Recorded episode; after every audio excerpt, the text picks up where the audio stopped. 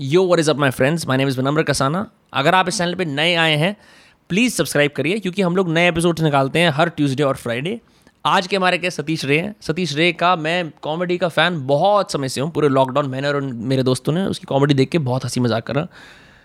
आज साक्षात हम लोगों ने बैठ के बात करी। आई थिंक तुमने उसका हंसी मजाक वाला रूप देखा है, वो तो कूट कूट के भरी हुई है इस पॉडकास्ट में हंसी, लेकिन आज शायद तुम्हें भाई की जर्नी के बारे में पता लगेगा। तो अगर if you're a fan of comedy, if you're a fan of realness, if you're a fan of what you can do when you have a lot of balls and you don't give a fuck, you get a conversation like this. The episode with Satish Ray begins in 3, 2, 1. Satish bhai, welcome to Dostcast. हम आ गए हैं हमारे podcast में। आप चश्मे क्यों पहने हैं बताओ पहले। भाई देखो, जैसे मेरे को पता चला कि भाई आज podcast है, podcast में क्या होता है, ज्ञान चोदना होता है। मैं क्या लुक बनाऊँ इंटेलेक्चुअल का, चौदह लगूँ। तो देख भाई मैंने हाफ शर्ट भी इसलिए साफ पहनी है, ये थोड़ा सा लगे कि भाई मैं उम्र ज़्यादा है मेरी और थोड़े आप परिपक्व हो के आया हूँ। हाँ, माइक को थोड़ा पास कर लो लेकिन। हाँ भाई, इसको आप ऐसे बोलना होता है ना भाई, इसमें थोड़ा पीछे हो गए। आपका जो जो पीटी टीचर वाला स्केच है ना, वो इतना घमासान, इतना दर्दनाक, इतना वो है कि मेरे को ऐसा लगता है कि उसके ऊपर तारकोव्स्की जैसे जितनी ये क्या ली स्ट्रैसबर्ग वाला को स्टडी करना चाहिए। भैया बहुत गहरा चले गए उसके अंदर यार। हाँ बहुत, उसमें जानबूझ के गए गहरे। क्या है कि कुछ चीज़ों का एक रहता है लोगों को खौफ, और अब तो शायद बच्चों में कम हो गया है पीटी टीचर का, वो सारे टीचर्स का जो मारते थे, और अभी छोटे शहरों में चलता है। और मैं तो गाँव में रहा हूँ, मतलब मेरी 10th तक गाँव में ही पढ़ाई हुई है। अच्छा, बिहार में ही? अब बिहार में भी अब बोलोगे कि छोटे शहर का भी नहीं हूँ मैं। पटना जो लोगों के लिए एक छोटा शहर है ना, हमारे से 100 किलोमीटर दूर था। हमारा छोटा शहर छपरा था जो हमसे 26 किलोमीटर दूर था। तो हम जो गांव में पढ़े हैं ना, वहाँ पे तो खौफ होता था टीचर्स का। एक तो टीचर्स आते नहीं थे, अगर कोई कोई टीचर पढ़ाता था तो कहानियाँ होती थी कि कौन कैसे मारता है, और वो खौफ तो मैंने झेला है और सब ने झेला है। और क्या है कि मेरा जो दोस्त है अभिषेक, जो मेरा को राइटर है, उसने भी वो तो ख़ास तौर पे सीरियस हो गया जब हम बात कर रहे थे कि यार। तो क्या है कि जिन लोगों को नहीं पता है, बीबीसी हिंदी हमारा एक आपका सीरीज़ है। हाँ, एक सीरीज़ है जिसमें हम डॉक्यूमेंट्री स्टाइल, मतलब मॉक्यूमेंट्री बोलते हैं उसको, जो डॉक्यूमेंट्री को मॉक करते हैं। हम ऐसे इशूज़ को उठाते हैं जिसको कोई नहीं उठाएगा, जैसे life of an RCB fan. Correct correct. लेकिन अब तो देखिएगा life of an RCB fan में क्या, मैं पहले समझा दूं कि क्यों ये बनाया कि हमने आरसीबी फैन का जीवन इंटरव्यू में दिखा रहे हैं, लेकिन अगर उसका अंडर करेंट तो देखेगा सब टेक्स्ट, तो वो एक लेस्बियन या क्वेर या फिर गे होमोसेक्सुअल लोगों की कहानी है। आरसीबी फैन की क्यों? आरसीबी जीतती नहीं है क्या? नहीं तो समझ नहीं रहा। हाँ। है तो आरसीबी की कहानी, तो देख के निकल जाएगा। हाँ।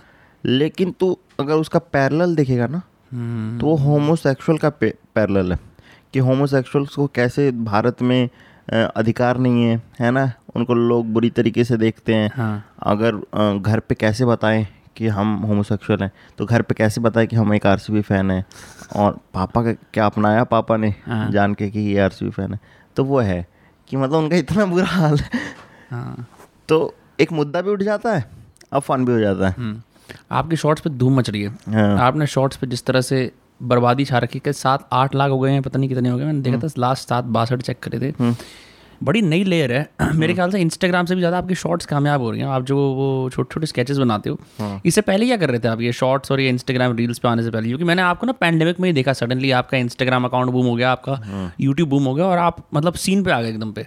हाँ, क्योंकि पैंडेमिक से पहले मैं अपना चैनल या अपने अकाउंट पे कुछ नहीं कर रहा था। देखो मैं आया था मुंबई कि भाई कुछ राइटर बनेंगे, एक्टर बनेंगे, किसी को बताना नहीं है।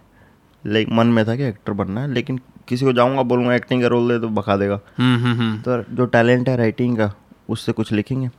मेरा बहुत स्ट्रगल करने के बाद 5-6 महीने में, लेकिन भगवान की कृपा से, जो कि मैं नहीं मानता भगवान में, TVF में हो गया। तो TVF में मैं TVF के चैनल जो आपका ईमानदार शर्मा वाला जो आके टाइप है। हाँ, हाँ। तो वो भी कहानी ऐसी है कि TVF में तो मैं स्केच लिखने के लिए गया था। हाँ। और मेरे को रोल्स ही नहीं मिलते थे, मैं कहाँ जाऊँ। उसमें भी फोटोग्राफर का छोटा सा रोल मिला, कट जाता था, तो मैं कैसे करूँ। तो मैंने कहा भाई जो इंस्टाग्राम फेसबुक TVF का खाली जा रहा है, उस पर कुछ ऐसे मीम्स जाते हैं, उस पर अगर हम शॉर्ट वीडियोज़ बनाए तो चलेगा। उस समय IGTV चलता था, कि पता चला था कि इंस्टाग्राम IGTV को पुश कर रहा है। हाँ हाँ हाँ, काफ़ी काफ़ी प्रमोट हुआ था। हाँ, उस समय रील्स तो नहीं थे, तो पहले हम शॉर्ट वीडियोस बनाते थे। तो हमारे अंदर इतनी क्रिएटिविटी थी, मेरे और अभिषेक, रोज़ कुछ मन करता था कुछ बनाएं। अब हमारे चैनल्स बहुत बड़े थे। अब TVF इतना बड़ा चैनल है कि हम जो लिख के ले जाएंगे वो 2 महीने लगते थे, और लिख के वो भी रिजेक्ट हो जाएगा, वो नहीं बनेगा, कोई ब्रांड आएगा तब बनेगा। तो हम अपनी क्रिएटिविटी कहाँ दिखाए, तो हम रोज़मर्रा की ज़िंदगी उसमें दिखाने लगे। पहले लोग बोलते थे बहन चो ये कौन चूतिया आए हैं, कि ये कौन है, दो नए बंदे, ये कैसे TVF के अकाउंट्स पे दिख रहे हैं। फिर धीरे धीरे उनको भी फ़नी लगने लगा। फिर बहुत सारे कैरेक्टर्स बनाए हमने, उसमें से ईमानदार शर्मा चल गया। तो फिर एक टाइम पे ऐसा हुआ कि पैंडेमिक जो आया, तो मैंने जब TVF छोड़ा तो अब क्या करें, अपने पास कंटेंट तो बहुत था, कमरों में बंद थे। अब मैं और अभिषेक एक ही बिल्डिंग में, हमारे 2 फ्लैट्स थे। हाँ। और हम दोनों 3 महीने के लिए लॉक थे। अब किस्मत से कैमरा था, फ़ोन तो मेरे पास था नहीं, अकेले रह रहे थे आप दोनों अपने अपने फ्लैट। हाँ, अपने फ्लैट में अकेले अकेले रह रहे थे। हाँ। और ऐसा नहीं है कि अकेले रहते तो एक ही फ्लैट में आ जाए। हाँ। 1 घंटे के लिए मिलते थे, 2 घंटे के लिए मिलते थे।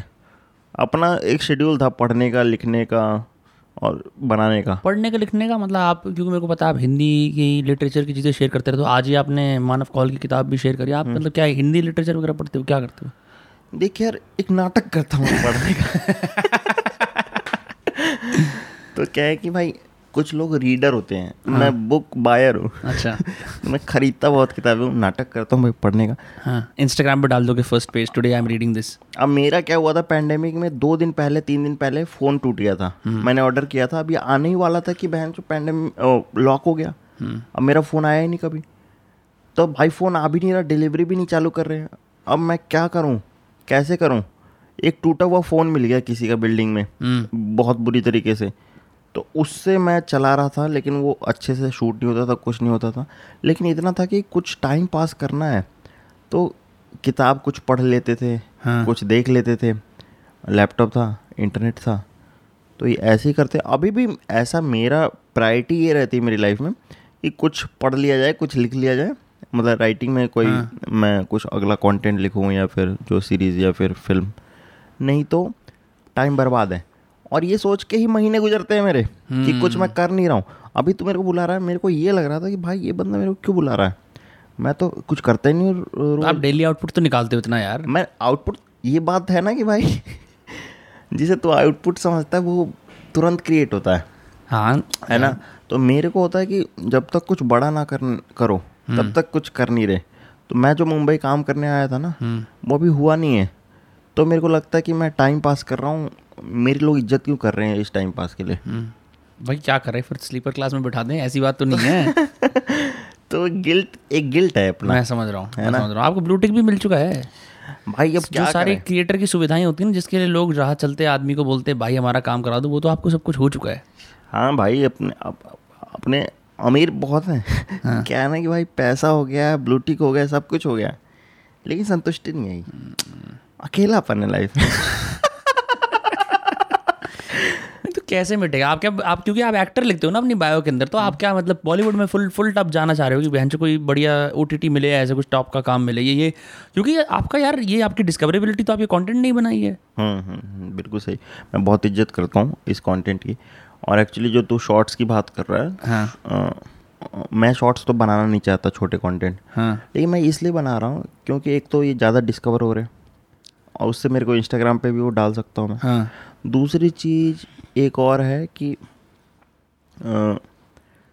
ये जो टाइम बचता है, मैं चाहता हूँ कि एक मैं मूवी लिख रहा हूँ वो कंप्लीट करूँ। हाँ। जो कि मैं बहुत पहले से लिख रहा हूँ, जब से मैं मनाली गया था तब से लिखना शुरू किया था। तो मैं अब स्केचेस कम इसलिए बना रहा हूँ क्योंकि मैं एक मूवी लिख रहा हूँ। हाँ। हालांकि वो ख़त्म होने पे ही है, लेकिन मैं फिर से स्केचेस इसलिए नहीं शुरू कर पा रहा क्योंकि मूवी ख़त्म नहीं हो पा रही। ओके। तो अब एक बन गया है डेडलॉक सा। आपका एक दोस्त है राहगीर लाइव करके, आप उसकी अक्सर इंस्टाग्राम पे उसको मेंशन करते रहते हो। आपने कुछ एक बड़ी अजीब सी बकचोद सी, जैसे वो पंचतंत्र की कहानियाँ नहीं होती, जिसके अंदर एक बार एक लड़का था ऐसे, उसने वो ड्राइविंग लाइसेंस वाला था, ज्ञान के कहानी। मैं देख के मैं फ्लिप हो गया कि एंड में क्या चीज़ आ रही है, और वो रिकॉर्डिंग वो एकदम बकचोद, क्योंकि मेरे को तो पंचतंत्र की याद आई सीधा। बहुत क्रेजी है वो अभी एक बार फिर से बनाने वाले हैं। हाँ। तो क्या शॉर्ट्स बनाए तो अब shorts for the sake of shorts नहीं बना सकते, हम और क्या कर सकते हैं, तो शॉर्ट्स पे जो हमारे इंडिया में कंटेंट बन रहा है उस पे टेक ले रहे हैं। अगर तू लाइव उसमें जाएगा ट्रेंडिंग वाले सेक्शन, इंडियन आर्मी के ऊपर आते हैं सिग्मा ग्राइंड ट्रेंडिंग वाले सेक्शन में कि भाई दोस्त तो मेरा खाना खा लो, मैं आज नहीं खाऊंगा। या फिर वैसे होता ना कि एक बार एक ड्राइवर को उसके मालिक ने कॉल किया कि अरे आ जाओ, तो सर मैंने तो कुछ नहीं खाया है। कोई बात नहीं आ जाओ, फिर वो चुपके से देख लेता है कि अरे इसने कुछ नहीं खाया, इसको कुछ दे देता हूँ। अच्छा, तो ऐसा नहीं होता है कि भाई एक जो टिकटॉकर्स थे अब वो यूट्यूब पे टिकटॉक जैसा मतलब बहुत ही इजी ज्ञान देने वाली चीज़ें बता रहे हैं कि जैसे तुम्हारे साथ होगा, अगर तुम मेरे घर में थूक रहे हो तो बाहर तुम पे कोई थूक देगा, ऐसी ऐसी कहानियाँ जो लोग नसीहत देते हैं राह चलते आदमी को। हाँ, तो उनकी एक्टिंग भी ऐसी होती है, और तो वैसा ही हमने किया कि ज्ञान की कहानियाँ कि और क्या हो सकता है कि भाई एक चोर को वो वाला सही मेरे को भी सही फनी लगता है वो वाला एक चोर की ड्राइविंग चोर वाला कि भाई एक चोर को गाड़ी चुराना था एक शहर में अभिषेक डबिंग करता है उसकी, बहुत सही करता है कि एक शहर में सतीश नाम का एक चोर रहता था। अब चोर को गाड़ी चुराने, उसको ड्राइविंग नहीं आती, अब वो ड्राइविंग लेसन लेने जा रहा है वो गाड़ी चुराने के लिए, और जिस जो लेसन देने जा रहा है उसको भी ड्राइविंग नहीं आती। वो कुछ भी सिखा रहा है, ये कुछ भी सीख रहा है। वो मैं देख रहा था आपके दोस्त के चेहरे पे, वो बहनचो ऐसे से कि कुछ भी यू कर रहा है, यू हाथ ऐसे ऐसे कर रहा है। तो ये आइडिया भी वैसे था ना कि मैं उस समय ड्राइविंग सीख रहा था, तो मेरे को आया कि बहनचो अगर मेरे इस बंदे को नहीं आता ड्राइविंग, ये कैसे ड्राइविंग सिखा रहा है कि मैं सीख नहीं पा रहा।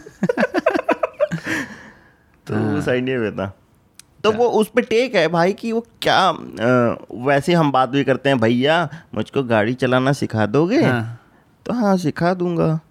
तो एंड में उनकी एक नसीहत रहती है पंचतंत्र की। तो हमने सोचा कि नसीहत ऐसी दें कि जो कहानी से मिली ही नहीं। मतलब वो अब्सर्ड सा हो जाएगी, क्या चल रहा है कि भाई माँ बाप की इज्जत करनी चाहिए उस पूरी कहानी में। ये माँ बाप तो थे नहीं। फिर अगली में कि भाई सुबह सोने से पहले ब्रश करना चाहिए, सुबह जगने से पहले नहीं, सोने से पहले। तो ऐसे ही रैंडम बकचो दिए। आपने आपकी पूजता देखा है? आपकी पूजता नहीं, मैं आपको एक लिंक भेजूंगा। एक बकर मैक्स है, शार्क टैंक पे भी आया था, इन्होंने बहुत तगड़ी एक स्केच बनाई है। बकर मैक्स तो यार बहुत सही बंदा था यार वो तो। तो उनके वो बहुत साल से कॉमिक्स वगैरह बना रहे हैं, उनकी कॉमिक कमाल है। उनकी आपकी पूजता ऐसा ही है, एंड उसका ऐसा ही होता है कि वो बहुत लंबी चौड़ी डार्क भैंचो वेब सीरीज एनिमेशन की बन के आती है, उसके बाद एंड में कि हमें बड़ों की इज्जत करनी चाहिए, और ऐसे एंड हो जाता है। क्योंकि इंडिया में ना ये थोड़ी सी हमारी किंक रहती है कि एक लेसन दे दिया जाए एंड के अंदर, ताकि चीज़ पे थोड़ा रिबन लग जाए, वो टेंशन पे ना छोड़ी जाए। बकर मैक्स वाला तो मैंने देखा था, बेचारा वन मैन टैलेंट है ना वो। नहीं नहीं, उनकी पूरी टीम भी है ऐसी, सुमित कुमार है उनका नाम, पूरी टीम है उनकी वो। पर वो तो शार्क टैंक वालों ने कहा आपके फॉलोअर बड़े कम है, फिर उनके बढ़ गए उसके बाद, उनका काम तो हो गया मेरे ख्याल 65 थे ना उस समय, कुछ ऐसे था कम कि 9,000 साइट व्यूज थे, ऐसा कुछ था।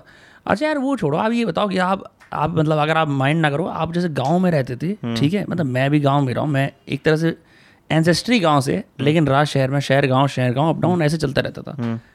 तो मतलब वो गवर्नमेंट स्कूल था, प्रॉपर गवर्नमेंट स्कूल, बाथरूम वगैरह एकदम, मतलब कैसे बाथरूम थे ही नहीं। बाथरूम कहाँ थे भाई? देख तेरा जो गांव है ना, तो कहाँ हरियाणा का है? UP western UP.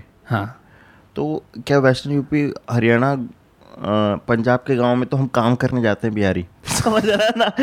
तो हमारे गांव तुम देखेगा तो वो बिल्कुल बहुत साल पीछे है, वो आज़ादी से पहले के गाँव है। सही में मैं लालटेन जला के पढ़ा हूँ 10th में। क्या बात कर रहे हो? और मैं किसी को नहीं बता, मैं अपनी स्ट्रगल की कहानी बताता नहीं हूँ, मैं लालटेन जला के पढ़ा हुआ, मैं स्टेट टॉपर भी था 10th में उत्तरी। अब ये मैं किसी को बताऊँ कि भाई मैं 5-6 किलोमीटर पैदल जाता था हाई स्कूल अपने, तो ये बेंच बोल रहे हैं ये तो हमारे पापा कहानी सुनाते, तू क्यों सुना रहा है? तो आपका ये रियल शिट है? ये रियल है। मेरे पापा का तो इससे भी एक्सट्रीम था, वो तो सही में नदी पार करते थे। सही में? और नहीं तो क्या, पहले पुल भी नहीं था, हम तो पुल से चले जाते थे पैदल। हाँ, तो आपके आसपास से कंटेम्प जो और बच्चे थे उनके साथ मतलब वो भी इस लाइन में आया कोई है? वो अपने नॉर्मल IAS वगैरह करने के लिए ऐसे क्या हुआ क्या उस आसपास के? IAS तो एक मैं ही बन सकता था। हाँ, उस पूरे स्कूल में। पूरे स्कूल में? हाँ भाई, मैं हाँ मतलब मेरे जो सेकंड जो होते वो बहुत पीछे थे मेरे से, मतलब उनको आइडिया नहीं था कि कौन पढ़ रहा है उनके साथ। तो IAS मैं बन सकता था, मैं बना नहीं। मेरे पापा को अभी तक सदमा है, मैं तो पढ़ना ही छोड़ दिया 10th के बाद। बिहार में ऐसा क्या है कि बहुत सब लोग आईएएस बनना चाहते हैं? भाई मेरे ख्याल से सरकारी नौकरी का क्रेज़ है और कुछ ऐसा हुआ होगा जिसमें ज़्यादा से ज़्यादा सरकारी नौकर या जो नौकरशाह हैं वो दिखते होंगे। अब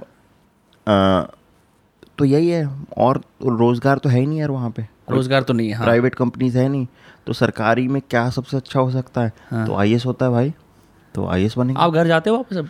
हाँ जाता हूँ। और वहाँ जाके मतलब आपको ऐसा लगता है यार मैं कितनी दूर आ गया हूँ? आपको ऐसा समझते हैं आप तो सतीश शहरी हो गया कि मुंबई की बातें करता है, ऐसा कुछ है? नहीं एक्चुअली मैं पिछले 10 सालों से अपने गांव लगभग जा नहीं पाया हूँ क्योंकि मेरे मम्मी पापा अब छपरा आ गए, जो 26 किलोमीटर दूर जो छोटा शहर था ना, हाँ हाँ हाँ, तो वहाँ पे आ गए, वहाँ पे रहते, तो मैं वहाँ पे जाता हूँ, मैं गांव नहीं जा पाता। ओके, तो मेरे वहाँ पे कोई दोस्त नहीं है, वही दोस्त हैं जो कि पटना वगैरह में मिले थे, तो अगर कोई छपरा का था तो वो मिल लेते। बाकी जो मेरे दोस्त हैं वो फैंस हैं एक्चुअली, जो मैं गया और फिर जो फैंस आने लगे मिलने लगे तो उनसे दोस्ती हो गई, तो बाकी मेरे अपने तो वो है ही नहीं दोस्त वहाँ पे, निजी वाले जो स्कूल के टाइम के थे। हाँ कुछ ही 2-4 ही हैं, वो रहते हैं तो मिल लेता हूँ उनसे, बाकी ऐसा वैसे मैं कभी फील तो देता नहीं हूँ कि शहरी वाला, लेकिन किसी को लगता हो तो लगता होगा। नहीं तो आप अपने स्कूल में सबसे पढ़ाकू थे, आप जैसे वॉक करके जाते थे, लालटेन में पढ़ते थे, वाकई में लालटेन। आपकी एज के 33, 34, 32? अरे पागल हो गया क्या तू? क्या एज है? 27 एज है मेरी। गूगल वूगल करने नहीं आता तेरे को? इसने बताई है, उसकी तरफ क्यों देख रहा है? मैं हैरान हूँ, मैं मेरे को लगा कम से कम 35 साल के तो हो गए यार, तुम मेरे से 2 साल बड़े हो भाई तू सतीश। हाँ तो भाई तुम क्यों बात कर रहा है, मैं तो तेरी उम्र देख के बोल रहा है कि भाई नहीं मेरे को सही में ऐसा लगा तो भाई एक तो हम उम्र साथी हैं हम लोग, उसके बाद लालटेन में ऐसा सिस्टम था भाई, क्रेजी यार। तो मतलब अच्छा जी, मतलब ऐसा नहीं है कि गांव में बिजली नहीं आई थी, गांव में बिजली के खंभे से लग गए थे। हाँ बिजली नहीं आई थी। अरे भाई मेरे को सही में ऐसा लगा कि तुम्हारी एज कम से कम 34-35 की होगी, और ये अब तुमने इंस्टाग्राम पे एक नई लहर जैसे शुरू करी है, एक सेकंड टाइम है, वो अंदाज़ा नहीं था। तो कम व्हेन आप कब आए मुंबई? अब हो सही आप तो मैं कंफ्यूज हो रहा हूं, आप तो बोलो। अरे बोल भाई, दोस्त है यार। हाँ ठीक है इतना प्रोफेशनल पॉडकास्ट नहीं ना। मैं मेरे लिए अचंभे की बात थी कि मैंने एक्चुअली पढ़ी थी एज, सतीश रे एज जो वो फर्जी से वो नहीं बन जाते फैन प्रोफाइल वाले, पागल है क्या? उस पे लिखा हुआ है 33 लिखा हुआ है। ये बहन के लोग यही कर रहे हैं क्या? यही मेरी उम्र बढ़ा रहे हैं क्या? हालांकि मेरे को एक टाइम पे लगता था, क्या होता ना कि 25 के बाद का लड़का ना, हाँ एक्चुअल एज वो 30 का ही लगता है, करेक्ट है ना? तो मेरे को अगर कोई बोलता था कि 28, 29, 30 तो मैं ठीक है। अब ये तूने बहुत एक्सट्रीम बोला है। लेकिन कई बार ऐसे भी होता है कि डायरेक्टर्स वगैरह मिलते हैं और बोलते हैं क्या उम्र है, 24, तो अच्छा लगता है कि भाई ये भी फील आ रहा है कि 24 का भी हो सकता हूँ मैं, 24, 25 का भी। कई तो बोलते हैं कि भाई तू तो पैदा भी नहीं हुआ होगा जब ये फिल्म आई होगी। अब फिल्म 99 की है, भाई मैं पैदा था 94 का हूँ। तो ये जिस टाइम आप अब भाई सतीश, तुम जिस टाइम वहाँ पे थे उस टाइम पे बिहार में वो बंद हो गया था, दारू प्रोहिबिशन लग गई थी ना? अभी लगी है 3-4 साल अभी। तो देख क्या है कि भाई जब दारू पीना सीखा, हाँ पापा ना देख रहे हो बस मेरे, क्योंकि वो देखते हैं यार। तो पापा देखते हैं कंटेंट आ जाता तो देख लेते हैं। मैं हर जगह से ब्लॉक नहीं कर सकता उनको, इंस्टाग्राम फेसबुक पे तो ब्लॉक कर चुका हूँ, अब यूट्यूब पे ब्लॉक करने का ऑप्शन नहीं है। हाँ। तो जो मैंने दारू पहली बार चखा थोड़ा एक दिन के लिए, हाँ। तो मैं बाहर ही आके किया, हाँ। और फिर अब जाते हैं तो ऐसी कोई आदत तो है नहीं कि भाई पीना है, हाँ। और अगर पीने का मन भी करे कभी शादी वादी है तो कोई पिला नहीं सकता, हाँ। क्योंकि बैन है, ये ऐसा हो जाता। नहीं मैं गया था, वो मैं विपासना के लिए गया था बिहार में, कह रहे थे यार भाई ब्लैक में आपको चाहिए तो बता देना। मैं यार मैं बहन जो है मेडिटेशन करने आया हूँ, मैं ब्लैक में मिलती तो है, हाँ हाँ मैं दिला दूंगा, थोड़ा सा महंगा मिलेगा। नहीं वही वो डबल प्राइस की होती है ना, यही तो कल्चर होता है डबल प्राइस वाला। अच्छा खैर एनीवे, तो अब यार ये इंस्टाग्राम वाला सिस्टम चल रहा है, ये मुनीम आ गई। अब आप पिक्चर वगैरह में काम कर रहे हो?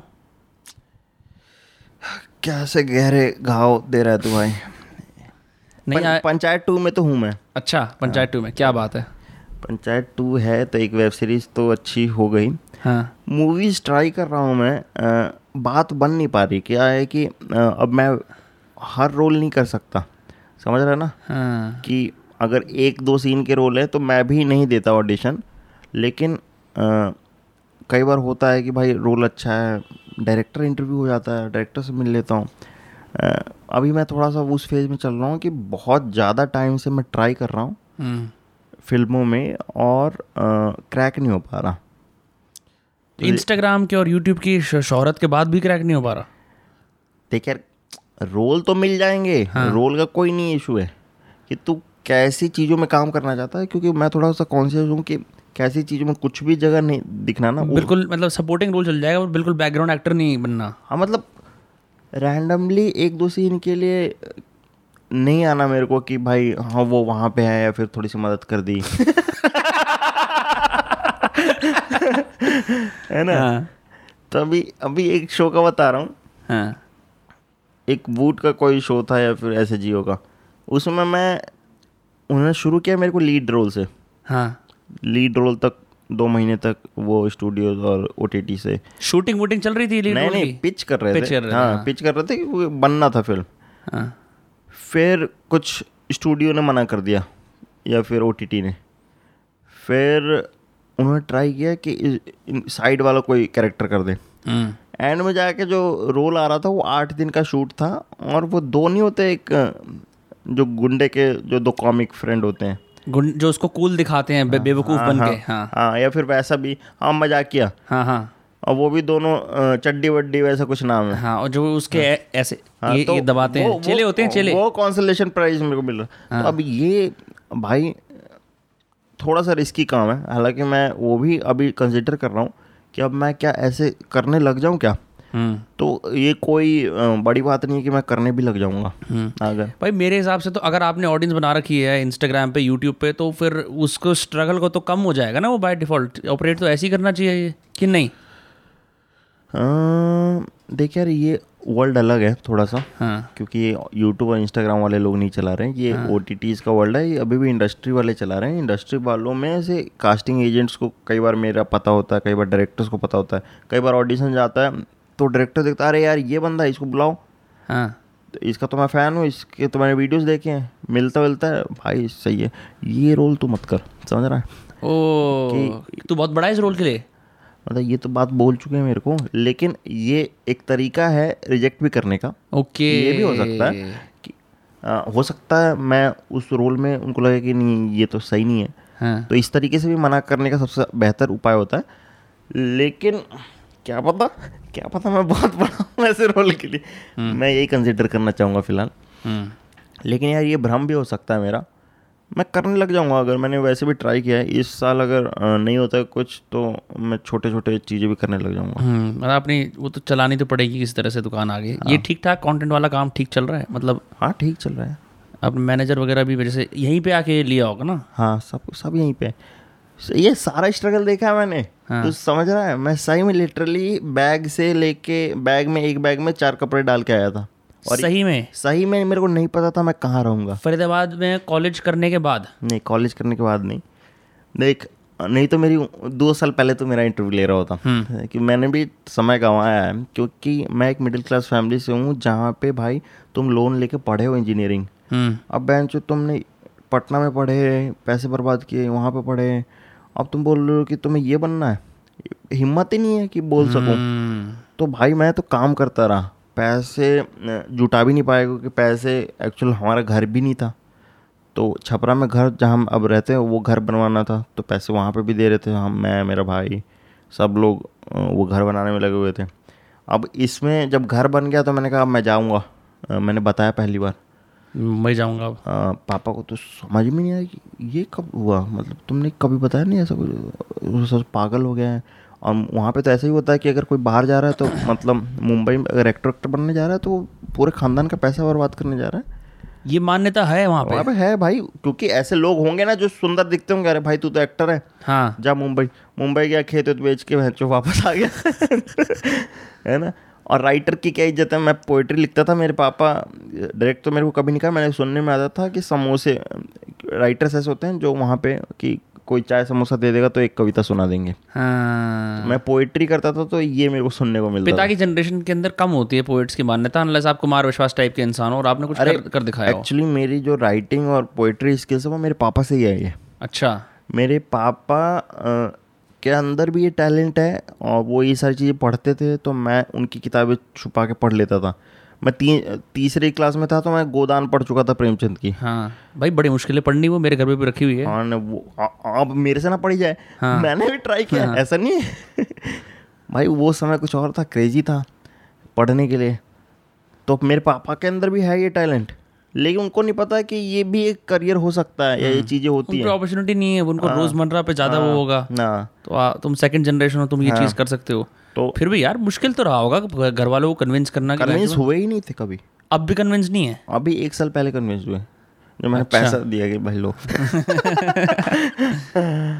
हाँ यार कन्विंस नहीं हो सकते। क्या होता है कि उनको एक सिक्योरिटी चाहिए ना कि भाई तेरे पास नौकरी है। हाँ। कॉर्पोरेट में तो कर रहा है, तू जा सकता है, तू सेफ हो सकता है, हम थोड़ी चिंता कम हो जाएगी, हमारे घर पे भी गरीबी दूर हो जाएगी। तो क्या ये क्या है?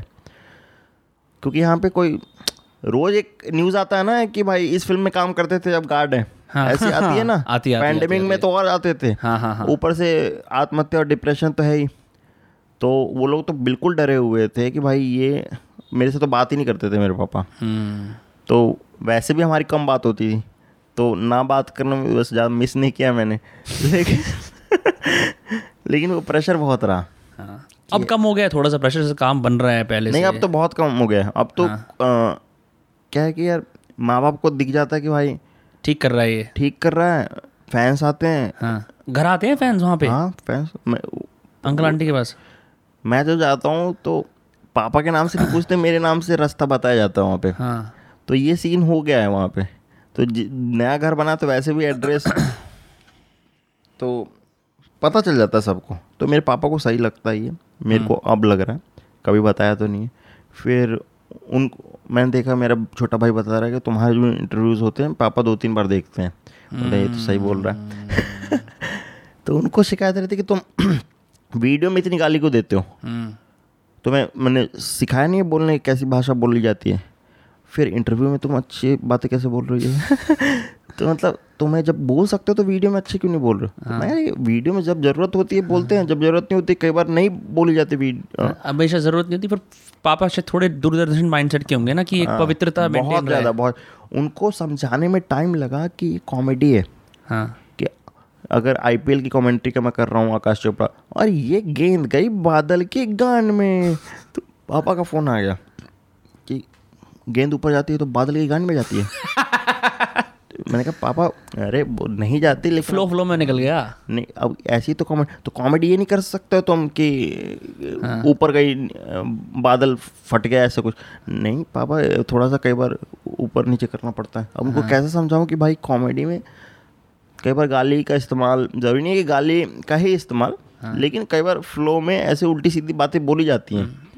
भाई मेरे को तो तुम्हारी कॉमेडी गाली की वजह से इसलिए नहीं कि यार तुम कैरी बनाते हो गाली की वजह, पर उससे ना एक रियलनेस आती है। हाँ। क्योंकि बहुत सारे लोग जबरदस्ती अपने आप को कंस्ट्रेंट करते हैं यार यूट्यूब पे गाली नहीं दूंगा, ये किसने कहा है? नहीं वो तो मेरे को भी नहीं पसंद। मैं अगर तू देखेगा मेरा इंस्टाग्राम पे मेरे को हाइप टाइम्स वाले रिप्रेजेंट करते हैं, अपना ब्लू टिक है, सारे महीने के मैं 3-4 ब्रांड्स तो करता हूँ तो एक ब्रांड से भी एसोसिएट हूँ, फिर भी मैं गाली पे वो नहीं करता, लगाम नहीं कि भाई बहस ऐसे मत करके लगाम नहीं कि भाई तुम्हें अभी भी लगाम नहीं। मेरा कहने का मतलब है कि भाई तू रियल लाइफ में। हाँ बहुत गाली गलौज चलती है रियल लाइफ में, आप दोस्तों खासकर मेल फ्रेंड्स में तो बहुत चलती है। रियल लाइफ में अगर तू बात गाली के साथ करता है यही बात ऐसी चीज़ की बहन तुझे क्या हो गया है ना, तो भाई तू यहाँ पे गाली छुपा के क्या बता रहा है। हाँ। और मेरी ऑडियंस, मैं यूट्यूब की ऑडियंस बता दूँ, मैं इसलिए भी गाली देता हूँ कि 18 साल से कम सिर्फ 1% है। हाँ। बाकी ये 98-99 मेरे 18 साल से ऊपर वाले हैं। हाँ। तो मैं आशीष चंचलानी तो हूँ नहीं, एडल्ट हो गए ना सारे। तो मेरे जो व्यूवर्स हैं वो बताता हूँ 5 जो बेस्ट चैनल्स कौन से देखते हैं। वो न्यूज़ देखते हैं, वो आईएएस और यूपीएससी के ये पेपर सॉल्व शॉर्ट्स देखते हैं बहुत सारे। नहीं, मैं दिखाता ना यूट्यूब पे कि your viewers also watched this, तो कि 5 उनका पता चले कि वो लोग और उनका टेस्ट क्या है, ताकि तुम वैसी वीडियोस बनाओ। तो मेरे व्यूअर्स का टेस्ट है आईएएस का एग्जाम है ना, जीएस जनरल नॉलेज में क्या हो रहा है, तो पार्टी देख रहे हैं, न्यूज़ देख रहे हैं, फैक्ट्स देख रहे हैं, तो कोई उसमें कॉमेडी वीडियो होती ही नहीं है। तो वो सिर्फ मेरी कॉमेडी वीडियो देख रहे हैं, तो वो सारे इंटेलेक्चुअल लोग हैं। मैंने ऑडियंस ही ऐसी बनाई है, डायरेक्ट जानबूझ के तो नहीं बनाई ना, मतलब कि ऐसे कैसे बन जाएगी तू बहन, तो जैसे कंटेंट बनाएगा वैसे लोगों तक पहुंचेगा। मैं कह रहा हूं ऐसा थोड़ी सोचा कि मैं इंटेलेक्चुअल, क्योंकि इंटेलेक्चुअल कंटेंट नहीं हाँ, ऐसा नहीं हाँ, तू जैसी वीडियो बनाएगा ना वैसे लोगों तक शेयर होगी। अगर मैंने चूतिया वीडियोस बनानी शुरू की, गार्ड्स वार्ड्स ये जो देखते हैं, जो मैंने नहीं, मैं गार्ड्स को चूतिया नहीं बोल रहा, लेकिन जो इंटेलेक्चुअल मतलब जो लो हैंगिंग हो, जिसमें कुछ पता ही नहीं चलता हूं। हाँ हाँ हाँ, मैं समझ गया क्या है ये वीडियो का मतलब है ना, लेकिन वो अपील वाइडर ऑडियंस को करती है, तो वो वीडियो बनाना भी टैलेंट है ना। लेकिन मैंने जैसे वीडियो बनाई वैसे रीच मिला, वैसे लोगों ने शेयर किया, वैसे ग्रुप्स में गया। अब मैंने अल्फा पांडे वो चाइना वाली जो वीडियो बनाई थी, पता नहीं तुमने देखी है कि नहीं देखी है। वो पैंडेमिक में हर किसी के पास पहुंची है लगभग, लेकिन उसमें तुम देखिएगा उसमें जियोपॉलिटिकल पूरे नॉलेज है, उसमें पूरा फैक्ट्स है। तो ये मेरे को जो लोग मिलते हैं जो यूपीएससी यूपीएससी की तैयारी कर रहे होते हैं, वो बताते हैं कि भाई अल्फा पांडे तो जियोपॉलिटिकल उसको सारा न्यूज़ है, वो हमें है ना, इसलिए ना हमने बनाया। अगर हमने वैसे कुछ भी रैंडम चाइना तरी माँ का भोसड़ा बोल के ही वीडियो बना दी होती हाँ, तो वो तो वैसी ऑडियंस तक नहीं पहुँचती ना। समझ रहा हूँ मैं। तो ये एक तुमने वो भी वीडियो बनाई थी, क्या नाम है इसका यार, जिसमें तुम एक सेक्स कोच नहीं, जो ये यूट्यूब पे वो नहीं होते सेक्सोलॉजिस्ट डॉक्टर शेख करके, अगर देखा हो कभी देखा है ना, डॉक्टर शेख फरीदाबाद का मशहूर है। अगर तो फरीदाबाद अरे तो कॉलेज में लगे नहीं रहते थे दीवार पर जाके वो डॉक्टर शेख के, मैंने डॉक्टर शेख के फ़ोन पे बात करी थी एक बार पॉडकास्ट करने के लिए, वो इंटरेस्ट हो गए थे, फिर उसके बाद उन्होंने मेरे को सीन पे छोड़ दिया। पर मैं कह रहा हूँ वो जो मैं सारे बता दूंगा नुस्खे तो मेरे पास कौन आएगा भाई। उनकी एक टाइम ऐसा था, उनकी जो क्रीम है ना SS ऑयल, उसी पे ज़्यादा सब्सक्राइबर्स थे मेरे चैनल से, उसी क्रीम पे। कह रहा क्रीम काम कितने में मिलती है SS ऑयल भाई, मेरे ख्याल से पता नहीं। अरे वहाँ उनका ओल्ड फरीदाबाद में है, उनका अलीगढ़ में भी, पलवल में भी, पता कर सकते, ऑर्डर करने पे मिल जाती है, ठीक इस तरह कर सकते हैं। और भाई उससे याद है उन्होंने ना एक बेंचो एक बंदा है जैसे ऐसे हायर करते हैं, एक्टर हायर कर रखा होगा मेरे हिसाब से, तो कोई उसने लाइव बोला, उसने डॉक्टर शेख की क्लिनिक पर बैठ के, दोस्तों मेरा नाम है सतीश कुमार, मेरा लिंक का साइज बड़ा छोटा था, तब से मैंने डॉक्टर शेख का SS वाला इस्तेमाल करा है, मेरा लिंक बहुत बड़ा हो गया, और मेरा लिंक बहुत बड़ा हो गया ऐसा। हाँ, वो कई और ऐसे हकीम भी आते जैसे घोड़े के जैसा होगा, पूरी रात सेटिस्फैक्शन ये पूरा। तो वो जो वीडियो बनाई थी ना, जो कि आप दोस्तों अपने सेक्स का वो कैसे 10 मिनट तक कैसे कर सकते, वो मतलब उसमें ये सारे लोग भी इन्वॉल्व कर रहे थे, या कैसे थोड़ी टीचिंग है थोड़ी सेक्स है, समझ नहीं पाया मैं। कौन सी वीडियो थी भाई यार, जिसमें तुम बोल रहे हो ना कि बेड में ज़्यादा देर लास्ट कैसे कर सकते हैं, व्हाइट बोर्ड पे समझा रहे हो। हाँ, तो ये देख आइडिया ये वैसे ही था कि बहुत सारे टीचर्स भी हैं अपने। अब हम क्या करते हैं कि टेक लेते हैं, जैसा कंटेंट बन रहा है ना उस पे टेक लेते हैं, और इसी हिसाब से हमारे कैरेक्टर्स बनते हैं। शुरू में मैंने मोटिवेशन महेश्वरी जो बनाया, ईमानदार शर्मा तो खैर एकदम कोई टेक नहीं, अल्फा पांडे ईमानदार शर्मा ये एकदम ओरिजिनल कैरेक्टर्स हैं। बब्बन भोला भी है, पप्पू बॉयस्ट भी, कुछ होते हैं जो कि टेक होते हैं कि किसी जैसे BBC चिंदी जो है BBC हिंदी पे टेक है। करेक्ट। तो वैसे ही ये भी जो टीचर्स होते हैं ना जो समझाते हैं, या फिर वो कि स्टॉक्स में ये खरीद लो और मैं बता रहा हूँ बिल्कुल आपको फ़ायदा हुआ, तो वैसे वो है कि अगर फिर बता कि 10,000 रुपये में iPhone कैसे मिले, तो एकदम गलत तरीके से बता रहा है कि फ़ोन लेके भाग जाओ, फिर बेच दो, फिर स्टॉक्स में लगा दो, फिर घाटा कर लो, फिर मम्मी से 60,000 मांग लो। ये क्या है। दूसरे में बता रहा है कि भाई डेट पे कैसे जाए, तो बता रहा है असाइनमेंट मांगने के लिए जाओ, उसे नीचे बुला लो, उसको बोला यहाँ पे नहीं, थोड़ा रेस्टोरेंट में लिख लेता हूँ, यहीं पे कॉपी कर लेता हूँ, वो बैठी हुई है, अरे तुम्हारे लिए कुछ खाने को मंगा देता हूँ, उसको पता भी नहीं चल रहा डेट हो रहा है। तो ये ऐसे गंदे ट्रिक्स कि भाई जो रियल ट्रिक्स नहीं है। तो सेक्स वाला भी ऐसे था कि Q&A में किसी ने पूछा था कि भाई सेक्स की टाइमिंग कैसे बढ़ाएं। भाई कुछ कर दो, बीच बीच में कोई फिल्म चला लो, कुछ कर लो, फिर टाइम तो बढ़ेगा तुम्हारे। तो उस पर बहुत शेयर हुआ था। तो ये यशराज मुखाटे ने बोला था कि ये इस पे व्हाइट बोर्ड वाला बनाओ ना, तो अच्छा मैं कहा ठीक है भाई। हिट अप करा था तो मैं बोलने के लिए कि भाई ये बना दो ये वाला व्हाइट बोर्ड वाला। हाँ वो कुछ कॉन्टेंट बेचारा सजेस्ट करता है मेरे को, कह भाई हिटअप मतलब मैसेज में ही किया था। तो मैंने कहा ये तो सही आइडिया है कि मैंने उसको स्टोरी को डिलीट किया, मैंने कहा अब इस पर 60 सेकेंड का बनाऊँगा। तो फिर वो बनाया कि भाई कैसे 25 सेकंड को 25 मिनट वाला दिखाएं। तो भाई बहुत वैसे फैन वैन बढ़ गए हैं, ये पिछले पैंडेमिक के अंदर ही राइज हुआ है, इससे पहले पैंडेमिक इज़ ब्लेसिंग। मेरे को नहीं पता चला कि pandemic is blessing for me, क्योंकि मेरी ग्रोथ तो हो रही थी। तो पैंडेमिक पर्सनली ना, मतलब अपने as a writer, as a right नहीं एज अ मतलब फेस भी हो रही थी मेरी ग्रोथ। तो ईमानदार इंटरव्यूज जो टीवीएफ पे आते थे, मेरा शो तो लॉन्च हो गया था, करेक्ट देखा है वो, हाँ। तो उसके 3 एपिसोड आ गए थे, और मैं मुंबई में, मेरे को याद है मैं किसी स्क्रीनिंग पे गया था, बहुत सारे स्टार्स वगैरह सब मुझे पहचान रहे थे और बात कर रहे थे, मेरे से हेलो कर रहे थे। अच्छा जी। तो मेरे को तो इंडस्ट्री में लोग जानने लगे थे, हाँ। और मैं 2 कॉलेज शोज भी कर दिए थे, एक कोलकाता गया था, एक पुणे गया था, और फेस लगभग मैं बन रहा था, है ना। और मेरे 100 के सब्सक्राइबर्स भी हो गए थे यूट्यूब पे। तो मुझे नहीं पता कि पैंडेमिक में मेरी ग्रोथ हुई है। लोगों को लगता है पैंडेमिक में हुई है, क्योंकि जब मेरी ग्रोथ हो रही थी तब पैंडेमिक आ गया। ऐसा नहीं था कि मैं 4 साल से ट्राई कर रहा था, मेरा कुछ नहीं हो रहा था। वो पिछले 6 महीने से मैं ऊपर ही जा रहा था, फिर पैंडेमिक आया तो वो रुका नहीं। लोग और इंटरनेट पे आ गए, उन्होंने देखना शुरू कर दिया, भाई ये सतीश रे कौन है, क्या कर रहा है टाइप से। हाँ भाई, जो तुम्हारी सिगरेट की, अभी हम बैठ के सिगरेट के बारे में बात कर रहे थे, क्योंकि जिस तरह कोई भी इन्फ्लुएंसर ऐसा नहीं है जो सिगरेट या दारू ओपनली उसके बारे में वीडियो बनाता है, करता है पूरा सिगरेट और दारू। मेरे फैंस को लगता है, मैं आया था पटना में, मेरे को 2-3 डिब्बी लोगों ने दी कि भाई आप लो गिफ्ट में, आप पियो से। और ये हर बार होता है मेरे साथ। तुझे कभी कोई ऐसा, मैं इसलिए बोल रहा था ना, तेरे को अजीब लग रहा होगा कि मेरे को मिलता हूँ तो मेरे को सबसे पहले सिगरेट ऑफर करते हैं, ट्रेडमार्क बन गया है, क्योंकि मैं सिगरेट का फ़ैन हूँ। तो मैं, मेरे को पोइटिक लगता है, मेरे को अच्छा लगता है, हाँ। मेरे को सिनेमैटिक लगता है सिगरेट पीना, हाँ। कई बार अगर मैं छोड़ भी रखा है, जो कि मैं छोड़ ही रखा है, अगर पापा देख रहे तो मतलब मैंने पकड़ा ही कब है। मैं कभी पिया ही नहीं था, हाँ। मैं तो मेरे घर वो तो सिर्फ वीडियो के लिए, हाँ, एक्टर से करते, हाँ, हैं, बिल्कुल वैसे ही। माउथ फैक करने झूठे में कभी कभी कश लिया ही नहीं अंदर, कॉलेज वॉलेज में बिल्कुल एकदम मतलब सनातनी बने थे, बिल्कुल ठीक बात है भाई। तो ये मैं करता हूँ, मैं तो दिखा देता हूँ, और ये सारी कोई फिल्टर नहीं। कोई बोलता है ऐसे, यार सतीश यार अब थोड़ा इंडस्ट्री में आ गए, थोड़ा फिल्टर विल्टर लगाओ, थोड़ा अपना स्टाइल चेंज करो। मतलब मैं एकदम गंवारो जैसी तो बात नहीं करता, नहीं बिल्कुल नहीं। वैसे मतलब सिगरेट दिख गया, दारू दिख सकती है, गाली में भी वही गाली जो इंडस्ट्री वाले यूज़ करते अपने OTTs में, है ना। कंटेंट अपना इंटेलिजेंट रहता है, हाँ। तो चल जाता है कि भाई वैसे नहीं लगता कि फूहड़ है, हाँ। है ना, ब्रांड्स को भी नहीं लगता कि फूहड़ है, हाँ। मैं तो ब्रांड्स में गाली देता हूँ, ये पसंद करते हैं, वाह। मेरे बल्कि 20-30% ब्रांड्स फिल्टर्ड होंगे, हाँ।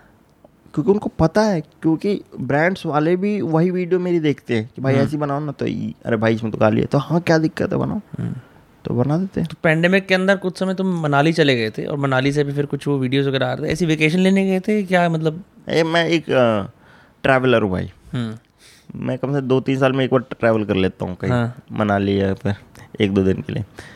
तो मैं भी ऐसे फ्रेश होने के लिए गया था। एक्चुअली मैं क्या गया था, उस समय IPL चल रहा था, हाँ। और IPL के सारे ब्रांड्स निपटा के मेरे को था कि फिल्म लिखनी है, बहुत स्केच हो गया, हाँ।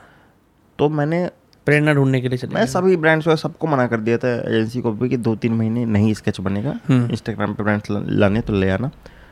मैं वहाँ पे गया, मैंने लिखने का 2 महीने का जुगाड़ कर लिया था, एक बंगले में रह रहा था मैं, भाई रहेंगे तो अच्छे से रहेंगे।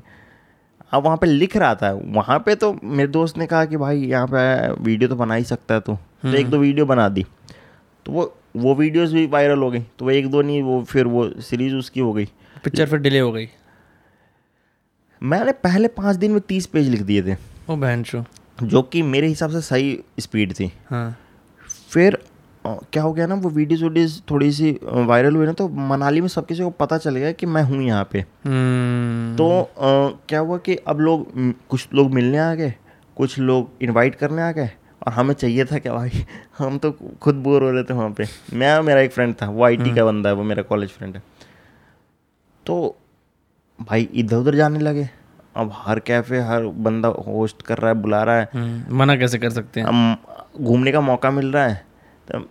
अब दोस्त बन गए। कहाँ, ओल्ड मनाली की तरफ रह रहे थे, न्यू मनाली में? तो ओल्ड मनाली और न्यू मनाली के बीच में ही मैं ये बताना तो नहीं चाहता प्रॉपर्टी, लेकिन सनशाइन हेरिटेज करके एक प्रॉपर्टी थी, जब तक मैं रह रहा था मैं नहीं बता रहा था, हाँ। कितने भी लोग पूछे कि कहाँ रह रहे हो, मैं नहीं बताया, हाँ। लेकिन निकलने के बाद बताना चाहूँगा मेरे को वो प्रॉपर्टी बहुत पसंद है भाई, हेवनली 150 साल पुराना मकान है और लगता है नया बिल्कुल। उसमें फायर प्लेस वगैरह भी है, मैंने तुम्हारी फोटो देखी थी इंस्टाग्राम पे, सारी चीज़ें। तो एयरबीएनबी होटल है क्या ये? वो है तो सही जगह रजिस्टर्ड हर जगह, लेकिन मैं तो डायरेक्ट ही गया था, किसी ने बताया था कि यहाँ पे रह लेना, तो पैसे उनको ही बात करके गया था। अच्छा भाई, ये तुम्हारी दोस्ती हम पहले कह रहे थे, जो उसमें बने थे क्या कहते हैं गैंग्स ऑफ वासेपुर के अंदर गोपाल सिंह बने थे, मेरे फेवरेट कैरेक्टर हैं वो गोपाल सिंह। उनके जो जिस तरह से जो उनकी दांतों के पीलेपन की नज़ाकत निकल के आई थी ना, जब वो हंसते हैं ऐसे करके, मेरे को बहुत बड़े लगे। मैंने तुम्हारी स्टोरी में देखा, मैंने उनको खाली पंचायत में देखा था, उनसे दोस्ती कैसे हो गई? तो पंचायत 2 की है ना मैंने, तो पंचायत 2 में तो वो है ही, चाहिए इस बात है क्योंकि पंचायत में, तो पंचायत देखते समय तो मेरे को भी नहीं लगा था कि मैं पंचायत 2 में हूँगा।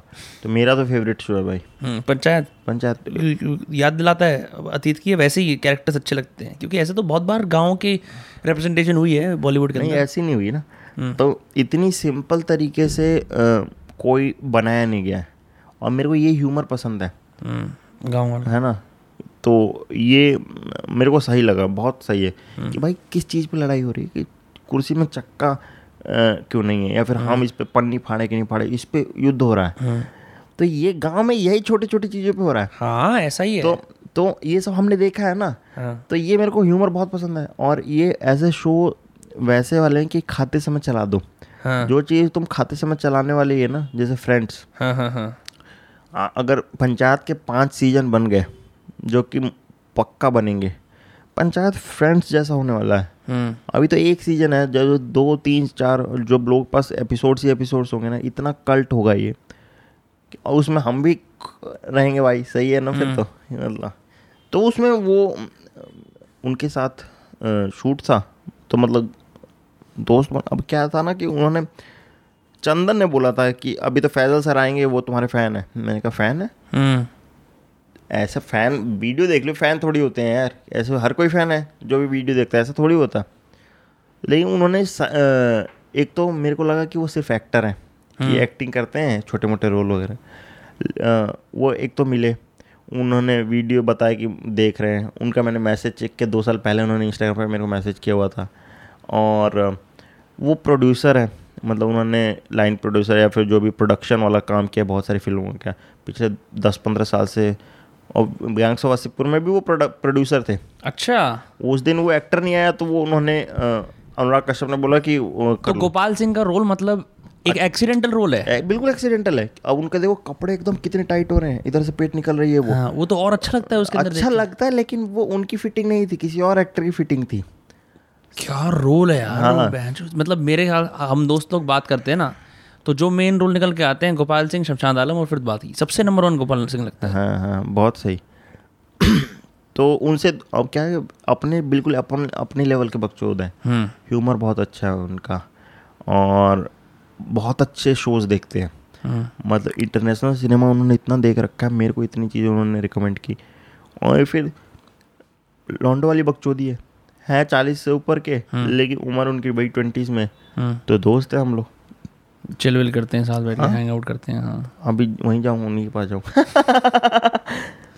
भाई बढ़िया सीन है। पर यार एक बात बताओ, जैसे तुम जब पल बढ़ रहे थे ये छपरा के साइड में जो ये तुम्हारा गांव था, तो पिक्चरों में ये रुचि वगैरह कैसे आई? क्योंकि तो अगर तुम स्टेट टॉपर थे तो तुम पढ़ाकू बच्चे हो गए, तो तुम पिक्चर, और वहाँ पे तो अगर सुविधा नहीं थी, तो बता रहे थे कि इलेक्ट्रिसिटी के खंभे लग गए थे नहीं, लेकिन नहीं आए थे, तो पिक्चर विक्चर देखना या इन सब में रुझान कहाँ से आया? मेरे ख्याल से ये राइटिंग वाले से आया कि पहले मैं राइटर बनना चाहता था, पहले मैं फुल टाइम मतलब हिंदी का राइटर। हाँ मैं प्रेम उपन्यास लिखना चाहता था, मैं प्रेमचंद बनना चाहता था मन में। हाँ अब 5वीं 6वीं ये पढ़ने जाए, और जो भी किताबें होती थी ना बचपन में, कि सबके नए किताबें मिलती थी घर में, जो भी संयुक्त परिवार रहता था, कोई 8वीं में कोई 10वीं में, तो सबकी हिंदी की किताब लेके एक दिन में सब खत्म कर दिया। हाँ मैं कर सब प्रश्न व्याख्या पीछे वाले सवाल सब पढ़ लिया। मैं 5वीं में होकर 10वीं वालों के पढ़ रहा हूँ कि गाइड, वो उनका टेक्स्ट बुक तो पढ़ लिया, गाइड पढ़ रहे हो अब, गाइड पढ़ रहा हूँ उनका, तो कुछ ना कुछ पढ़ने की आदत थी। तो वो क्रिएटिव शायद वहाँ से आया होगा। सिनेमा में पता चला कि ये तो भाई लिटरेचर से भी ऊपर है, गांड फुट के देख के कि ये क्या है। मैं जो पहली फिल्म देख सकता था जो नहीं देखा गांव में, वो था निरहुआ रिक्शा वाला। तो हमारे भोजपुरी फिल्म है। अच्छा, तो हमारे गांव में जो फिल्में लगती थी, पहले मैं बता रहा हूँ कैसे लगती थी, सिनेमा नहीं है, छठ के दिन टीवी लाया जाएगा दूसरे बाजार से, 15 रुपए में एक दिन के भाड़े पे आएगा, रेंट पे आएगा। हाँ। बैटरी 10 रुपए का भाड़ा पे, और फिर बैटरी पावर टीवी। हाँ, लाइट नहीं है तो झूठ नहीं है मेरे पास, लॉजिक आ रहा है हर जगह। तो फिर वो एक दिन में रात भर चलेगा, 4-5 सीडीज कौन सी चलेगी, सारी भोजपुरी रहेंगी या फिर मिथुन की। मिथुन सुपरस्टार है, जैसे रशिया में स्टार है वैसे बिहार में। तो वैसे ही देखते थे, तो देखते रह जाते थे भाई। तो ऐसा लगता था कि ये तो ऊपर की चीज़ है, इसमें राइटिंग भी है, इसमें म्यूज़िक भी है, एक्टिंग भी है, परफॉर्मेंस भी है, तो बहुत सही चीज़ है। तो कई बार मल्टीमीडिया फ़ोन आने लगे थे ना, GSM वाले फ़ोन जो आते थे। हाँ, जो 2 मेगापिक्सल से रिकॉर्ड कर सकते थे। हाँ, मतलब तो कोई दूर दूर के भैया वैया आते थे, तो मन करता था ना कि 2 मिनट की फिल्म बनाऊँ। हाँ। जिसमें मेरा चचेरा भाई मेरे छोटे भाई से लड़ रहा है और वो फाइटिंग वाइटिंग करके, तो मैं वो पॉज कर करके फिल्म बनाऊँ, तो कोशिश भी करता था मैं। तो मेरे को ये सारे आइडियाज़ होते थे। मैं स्टोरीज लिखता था उस समय। हाँ। तो मैंने 9th में अपनी पहली स्टोरी लिखी थी, वो 2 कश्मीरी बच्चों पे थी, पता नहीं कहाँ से लिखी, मेरे को लिटरली याद नहीं कि मेरे को कश्मीर में कैसे चला गया मैं लिख के, क्योंकि पता नहीं कब क्या पढ़ा होगा मुझे नहीं पता, तो कैसे लिखी। तो माइंड में अब घुसने लगा मेरे सिनेमा, क्या मैं सिनेमा की तरफ अट्रैक्ट हो गया था। 10th में मैं लिटरली पढ़ के पागल हो गया।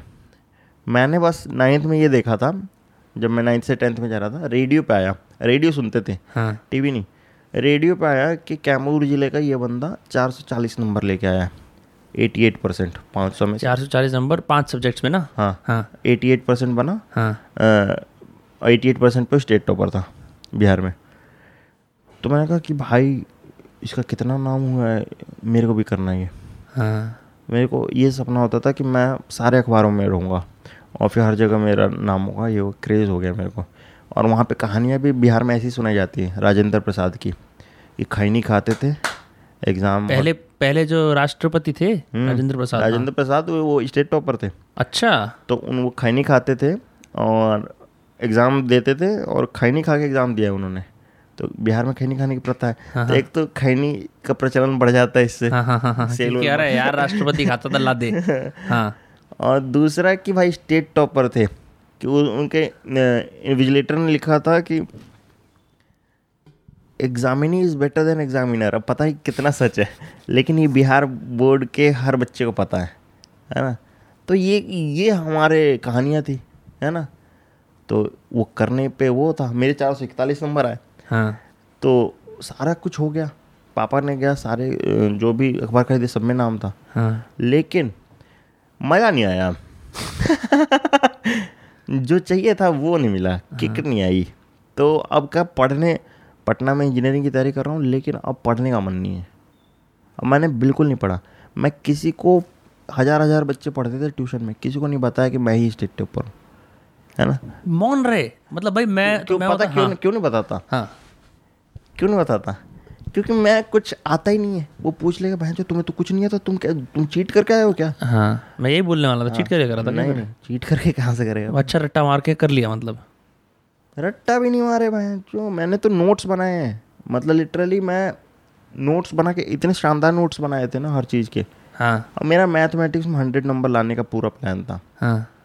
वो नहीं आए, वो पता नहीं कि मैं सारे बना के आया था, मतलब करके आया था, तो बनाना बोलते हैं हमारी तरफ। अच्छा ठीक है, क्योंकि बाकी जगह ऐसा लगता है कि बना के आया था, मतलब फर्रे लेके आया था। नहीं, बना के आया था मतलब।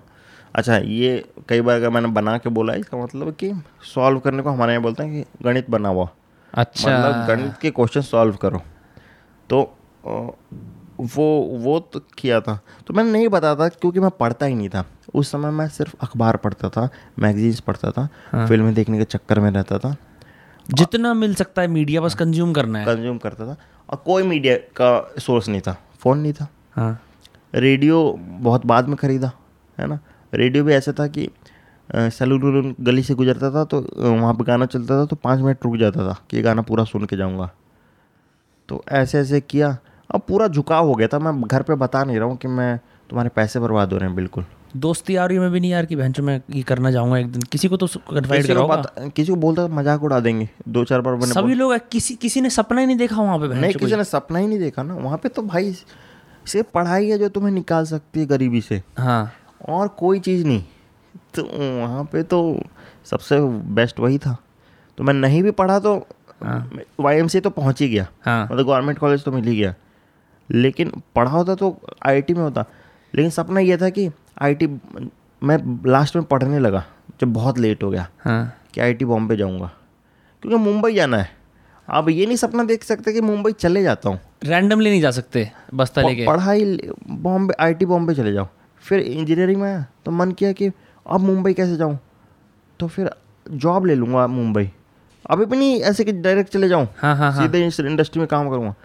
सपना मैं जो देख ही नहीं सकते कि डायरेक्ट, इतनी फटती है कि डायरेक्टली नहीं बोल सकता कि मैं जो सीधा मुंबई जा रहा हूँ ये काम करने के लिए, कर ही नहीं सकते, कहाँ से आएंगे पैसे, कौन देगा, कुछ नहीं। तो वो इसलिए लेट हुआ ना।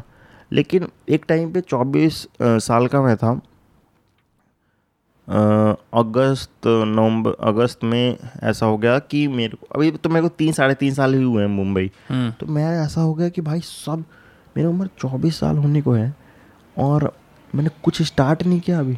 हालांकि स्टार्ट कहने का मतलब मैंने शॉर्ट फिल्म्स बनाई थी, मैंने 1-2 एड्स भी डायरेक्ट कर लिए थे, मैं बहुत सारी चीज़ें की थी। मैं उसको मानता नहीं था क्योंकि मैं नौकरी से के साइड में जो चीज़ें कर सकता था, कॉलेज वॉलेज में सारी चीज़ें की थी, थोड़ा बहुत फटाफट कर लिए थे। लेकिन मैं लोगों से सोचता था कि मेरी तरह कौन है, मतलब किसके पापा इतने सख्त हैं और नहीं जाने दे रहे, या फिर तुम नहीं जा सकते कहीं, कोई एग्जाम्पल ही नहीं मिलता था। मेरे को अपना एग्जाम्पल खुद ही बनना पड़ा, और मैं इंटरव्यूज़ भी इसलिए देता हूँ ताकि उन लोगों को इंस्पायर कर पाऊँ जो कि सोच रहे हैं कि भाई कैसे बाहर निकलेंगे, मेरी तरह कोई बंदा है क्या, तो है भाई तुम्हारी तरह एक बंदा। मैं निकला हूँ बिल्कुल, बहुत गंदे सिचुएशन से निकला हूँ, मतलब दूर दूर तक कोई साथी नहीं या फिर कोई एक बंदा सपोर्ट करने वाला नहीं, मतलब इतना गंदा डिप्रेशन कि रात में सोया नहीं जाता था। एक टाइम पे मैं फुली डिप्रेशन में था, और ये बात मेरे भाई को रियलाइज़ हो गई क्योंकि मैं बड़े भाई के साथ रहता था। अरे क्या करें, वो भी नहीं चाहता कि मैं बर्बाद हो जाऊँ ना। तो फिर मैं किसी बहाने से भाग के आया, वो भाग नहीं कहेंगे मुंबई, क्यों बताया नहीं भाई को कहाँ जा रहा हूँ क्या कर रहा हूँ। और फिर मैं वहाँ पे रहा नवी मुंबई में, जो बताया ना कि मेरे को पता ही नहीं था मैं कहाँ जा रहा हूँ क्या कर रहा हूँ। एक दोस्त के दोस्त ने बोला था कि चलो 1 हफ्ते के लिए रख लूँगा इसको, तो अब 1 हफ्ते में तो कुछ मिला ही नहीं यार, वो भी 3 घंटे लगते थे मुंबई आने में। पैसे कितने थे? पैसे यार 50,000 तो कर्ज था मेरे और 5,000 कॉलेज का कर्ज, इसलिए था कि 5 महीने पहले मेरी जॉब चली गई थी, क्योंकि मैंने छोड़ दी थी एक दूसरी डायरेक्शन वाली जॉब करने के लिए, जो कि कंपनी बंद हो गई। तो मैं 5 महीने का कर्ज था, है ना, भाई को नहीं बताता। फ़ोन आ गया मेरे आईफोन पे, सॉरी, कोई बात नहीं। तो 1 मिनट काट देता हूँ अपने एप्पल वॉच से।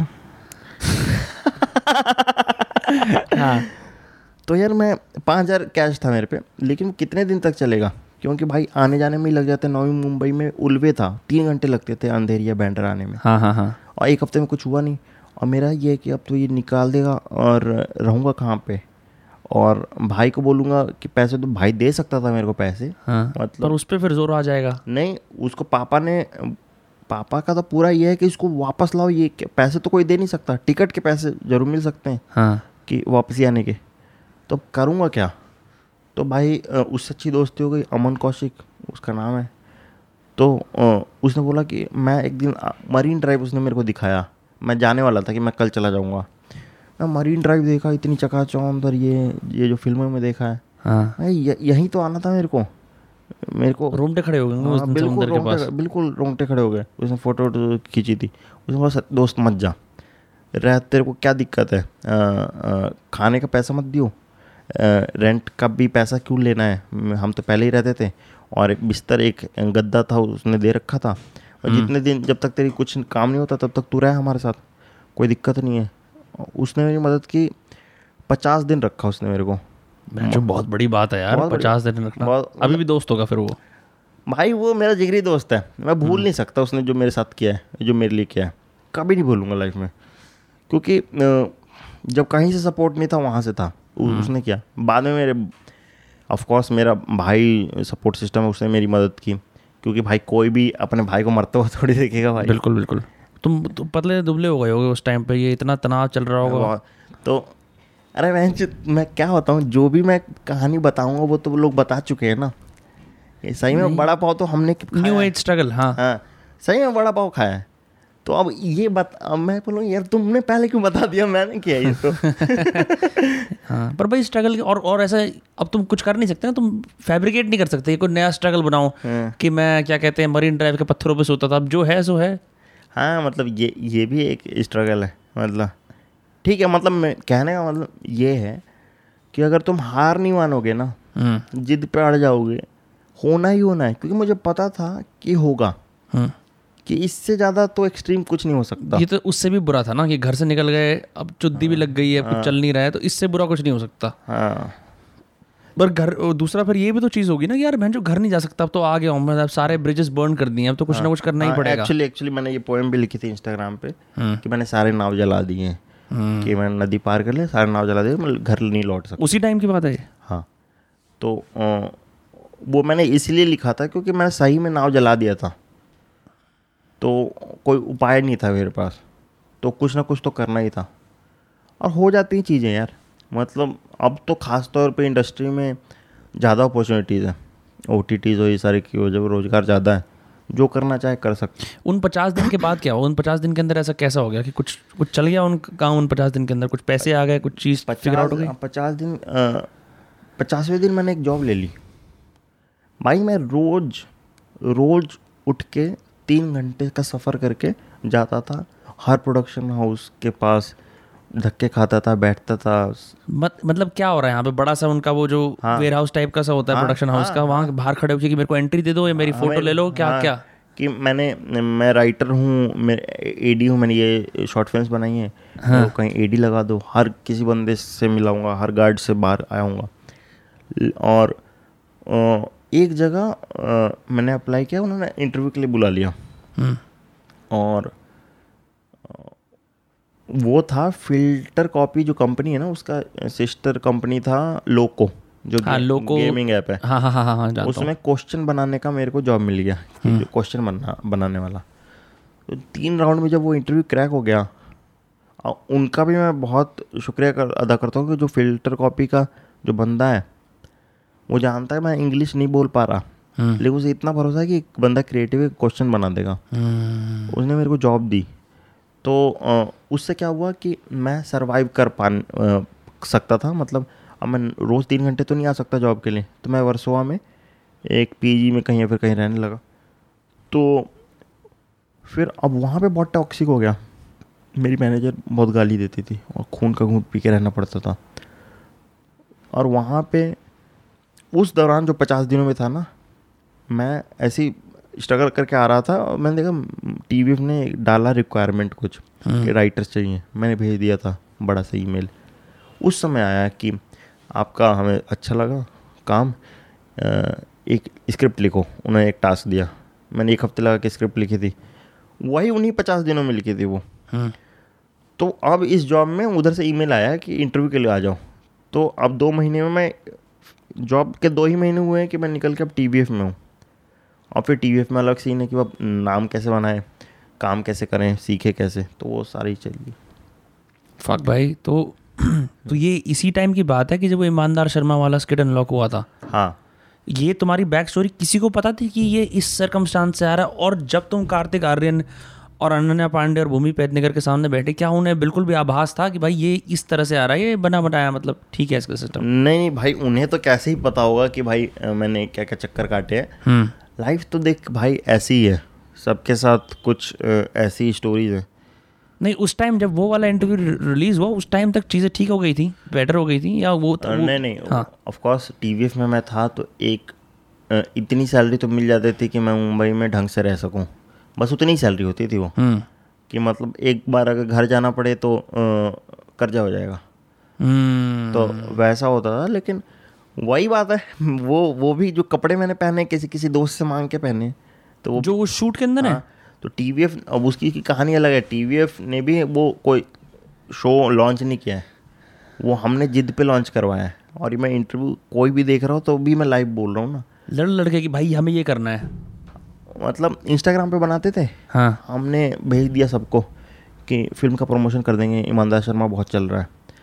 तो देखा होगा इनके मैनेजर्स वगैरह ना अप्रूव हो गया, जो भी मीडिया देख रही थी ना इनका प्रमोशन। हाँ, क्या इंस्टाग्राम पे तो वीडियो बनी सकती है ऐसी? हाँ हाँ हाँ हाँ, कि ये भूमि है, ये है, इनकी फिल्म आ रही है। हाँ, मैंने दो चार जोक्स बोल दिए। हाँ, तो उसके लिए वो डायरेक्ट कपिल शर्मा शो से आए, वो टीवीएफ के ऑफिस में, पहली बार टीवीएफ के ऑफिस में इतनी वैनिटीज और ये सब स्टार्स, इतने स्टाफ लेके आए थे वो।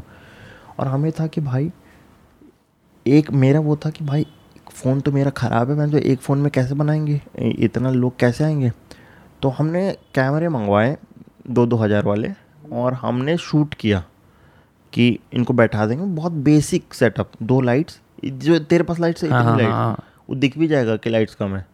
और उस कैमरे में हमने शूट किया, वो इंस्टाग्राम पे जानी थी। हाँ, फिर हमने दिखाया भाटू सर को, हमारे भाटू सर, उनकी भी बहुत रिस्पेक्ट है मेरे मन में, क्योंकि उन्होंने देखा, वो हंसे। पहले तो कोई भी बोलेगा कि, फिर उन्होंने सोचा, हमने जिद किया कि सर प्लीज़ इसे यूट्यूब पे लॉन्च करते हैं ईमानदार शर्मा। उन्होंने बोला कि कौन जानता है यूट्यूब पे ईमानदार शर्मा को, इंस्टाग्राम पे जानते हैं ना। मैं कहा सर ऑडियंस थोड़े से क्रॉस प्लेटफॉर्म वाला है।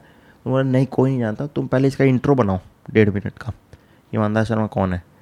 तो वह ईमानदार इंटरव्यू करके एक शो हमने उसी में इंट्रो डाल के लॉन्च किया, और फिर वो खूब चला। तो उसके बाद और भी बहुत आने लगे अपॉर्चुनिटीज। जैसे जब इन लोगों का तुमने पहली बार बैठ के इंटरव्यू करा था इन लोगों का, और तुम वहाँ पे अपना फ्रेम लूज नहीं कर रहे, अपने जोक्स मारे जा रहे हो, क्या वो टफ था उस टाइम पे बैठ के? बहुत टफ था कि वो इतने बड़े बड़े स्टार लोग बैठे हैं और तुम वहाँ बैठ के अपने जोक्स मारे जा रहे हो, इतनी कॉन्फिडेंस। क्योंकि मैंने ना यूजली एक चीज़ नोटिस करी, मैं भी पॉडकास्ट होस्ट करता हूँ, यूजली चाहे वो पैरोडी वाला होस्ट हो, फनी होस्ट हो, कहीं ना कहीं वो एक डिग्री अपने आप को स्टार से नीचे लेके चलता है और बिल्कुल ऐसे करके रहता है। बट वो एक जो कॉन्वर्सेशन में जो डायनामिक्स चल रहे हैं ना, वो बहुत ही ज़्यादा इक्वल हंसी मजाक वाले चल रहे हैं। इनफैक्ट उन लोगों को भी रीच अप करना पड़ रहा है कि यार अच्छा, हम यहाँ फनी रहना पड़ेगा, क्योंकि ये तो मानने नहीं वाला है। और फनी रहेंगे भी तो फिर उसके बाद भी कुछ आ जाएगा, वहीं पे नहीं रुकेगा ना। हाँ, वो ऐसा वाला फॉर्मेट था, लेकिन अच्छे से लिया उन्होंने, पहली बात तो। और दूसरी बात कि इसकी भी कहानी है कि भाई मैंने 2-3 इंटरव्यू जो ईमानदार इंटरव्यूज़ है ना, वो मैंने एंजाइटी की दवाई खा के लिए हैं। तो मैं इंटरव्यू ले रहा हूँ, लेकिन मैं शांत नहीं हूँ, मैं पैनिक में हूँ, मैंने एंजाइटी की दवाई खाई हुई है, एल्प्रेक्स। अब पता नहीं क्या था, क्योंकि मैं एक्चुअली शायद मेरे को एंजाइटी और डिप्रेशन में था मैं। और क्योंकि मैं ज़्यादा सोचता हूँ, और मेरे पापा मुझसे बात नहीं करते थे, घर से सपोर्ट नहीं था, तो इस वजह से मेरे को डिप्रेशन था या फिर एंजाइटी थी। और उस पूरे टाइम में ये काम भी करना है, उस काम में ये भी कर रहा हूँ, मैं पॉपुलर हो रहा हूँ, लोग मेरे को जान रहे हैं। और रात को मेरे पापा को कॉल आता है और मेरे को वो डांटते हैं कभी, और मैं पूरी तरीके से नम हो जाता हूँ कि क्या करूँ अब लाइफ में। हाँ, और लोगों ने बोला कि तुम्हारी कहानी तो भाई बिल्कुल फिल्मी है, तुम्हारे पास बस तुम्हें बड़ा बनना है। तो ये था कि बहुत सारी वजह से मेरे को एंजाइटी हो रही थी।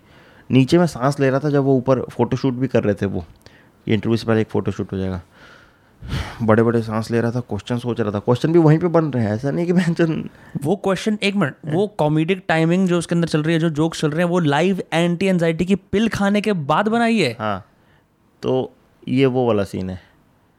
और वहीं पे वो भी सोच रहा हूँ कि और क्या क्या पूछ सकता हूँ और क्या हो रहा है। और पहले 30 सेकेंड तू देखेगा ना, तो पहले 30 सेकेंड मेरे को तो लगता है कि मैं अब एंजाइटी में हूँ, अभी एंजाइटी में हूँ। जब पहला जोक क्रैक होता है ना, तब मैं फिर गॉड लेवल फ्लो में हूँ। मैं 14 मिनट का वो इंटरव्यू था, उसमें से 9 मिनट ही आए हैं तुम्हें देखने के लिए, कुछ काटे गए हैं, और भी चीज़ें थी जो कि कटवाई गई हैं कि नहीं यार ये बहुत ज़्यादा हो जाएगा, बहुत ज़्यादा। तो वो था, बाकी सही था, वो फ्लो सही था, और सबका सपोर्ट था। उन्होंने भी इंटरव्यू देखा था, उनके मैनेजर्स वगैरह ने, कार्तिक आर्यन, अनन्या पांडे और उनके, तो उन्होंने वो जोक्स रहने दिया, हर कोई रहने नहीं देता कि भाई तुम्हारी बेइज्जती हो रही है। इमेज परसेप्शन का थोड़ा पर्टिकुलर रहते हैं ना जैसे। हाँ, तो भाई मैं तो बहुत इज्जत करता हूँ, और ख़ासतौर पर अनन्या पांडे की मैं बहुत इज्जत करता हूँ। मैंने बेइज्जती की, हाँ, और उसने सबसे स्पोर्टिंगली लिया। हाँ, बिल्कुल कॉन्शियस नहीं है वो कि भाई वो, मेरे को सबसे बेस्ट लगा कि जो जोक बेस्ट तरीके से लेना।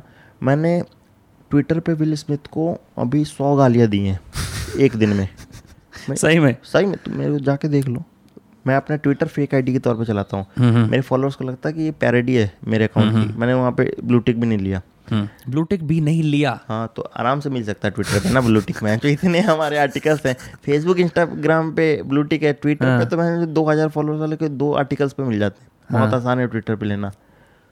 हाँ, तो वहाँ पे अप्लाई नहीं किया, इसीलिए नहीं किया क्योंकि वहाँ पे लगे कि मैं इतनी गाली देता हूँ तो मैं नहीं हूँ, मैं किसी दिन भी बोल दूँ कि मैं नहीं हूँ। अब पता लग जाएगा, लेकिन मैं यूज़र नेम बोल ही नहीं रहा कौन सा यूज़र नेम कई सारे हैं, बहुत सारे मिल जाएंगे। तो होगा मैं किसी अकाउंट से गाली दे रहा हूँ, तो मैं बहुत दिया बहन तो जोक नहीं ले पा रहे तुम, एक बहुत बुरा सीन हुआ है वो तो, बहुत तुम वायलेंस तुम्हारा जस्टिफाइड है लेकिन जोक जस्टिफाइड नहीं। वाह भाई, उसका एक्चुअली ना क्या यार, उसकी ना एलोपेशिया बीमारी है। मैं अरे यार एलोपेशिया की बात नहीं, बात ये कि जेडन है ना उसकी लेके रख रखी है बहुत बुरी वाली। उसने एक फेसबुक पे शो लॉन्च करा है, पता है जेडन है, जिसके अंदर उसको बैठाती है सामने और वो ये लाइव बोल रही है कि सुन तेरे को पता मैंने चीट क्यों करा है, और वो कैमरा पे है और वो गया है फेसबुक पे और वो वीकली शो है और विल स्मिथ को उसके थ्रू बैठना पड़ रहा है। बहन जो वो उसको बहुत गोटे बीच रखे हैं उसके, तो उसको मारना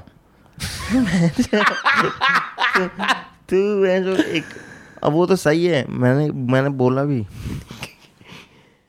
मैं तो ऑफेंसिव जोक्स बहुत करता हूँ। हाँ मेरे को मालूम है कि भाई ब्लैक्स को इतनी आज़ादी नहीं देनी चाहिए कि बहन जो सारे वाइट्स बैठ के तमाशा दे रहे हैं, 2 ब्लैक्स लड़ रहे हैं। हाँ, इसलिए इनको आज़ादी देती। हाँ, तो ये तो गंदा सीन है भाई।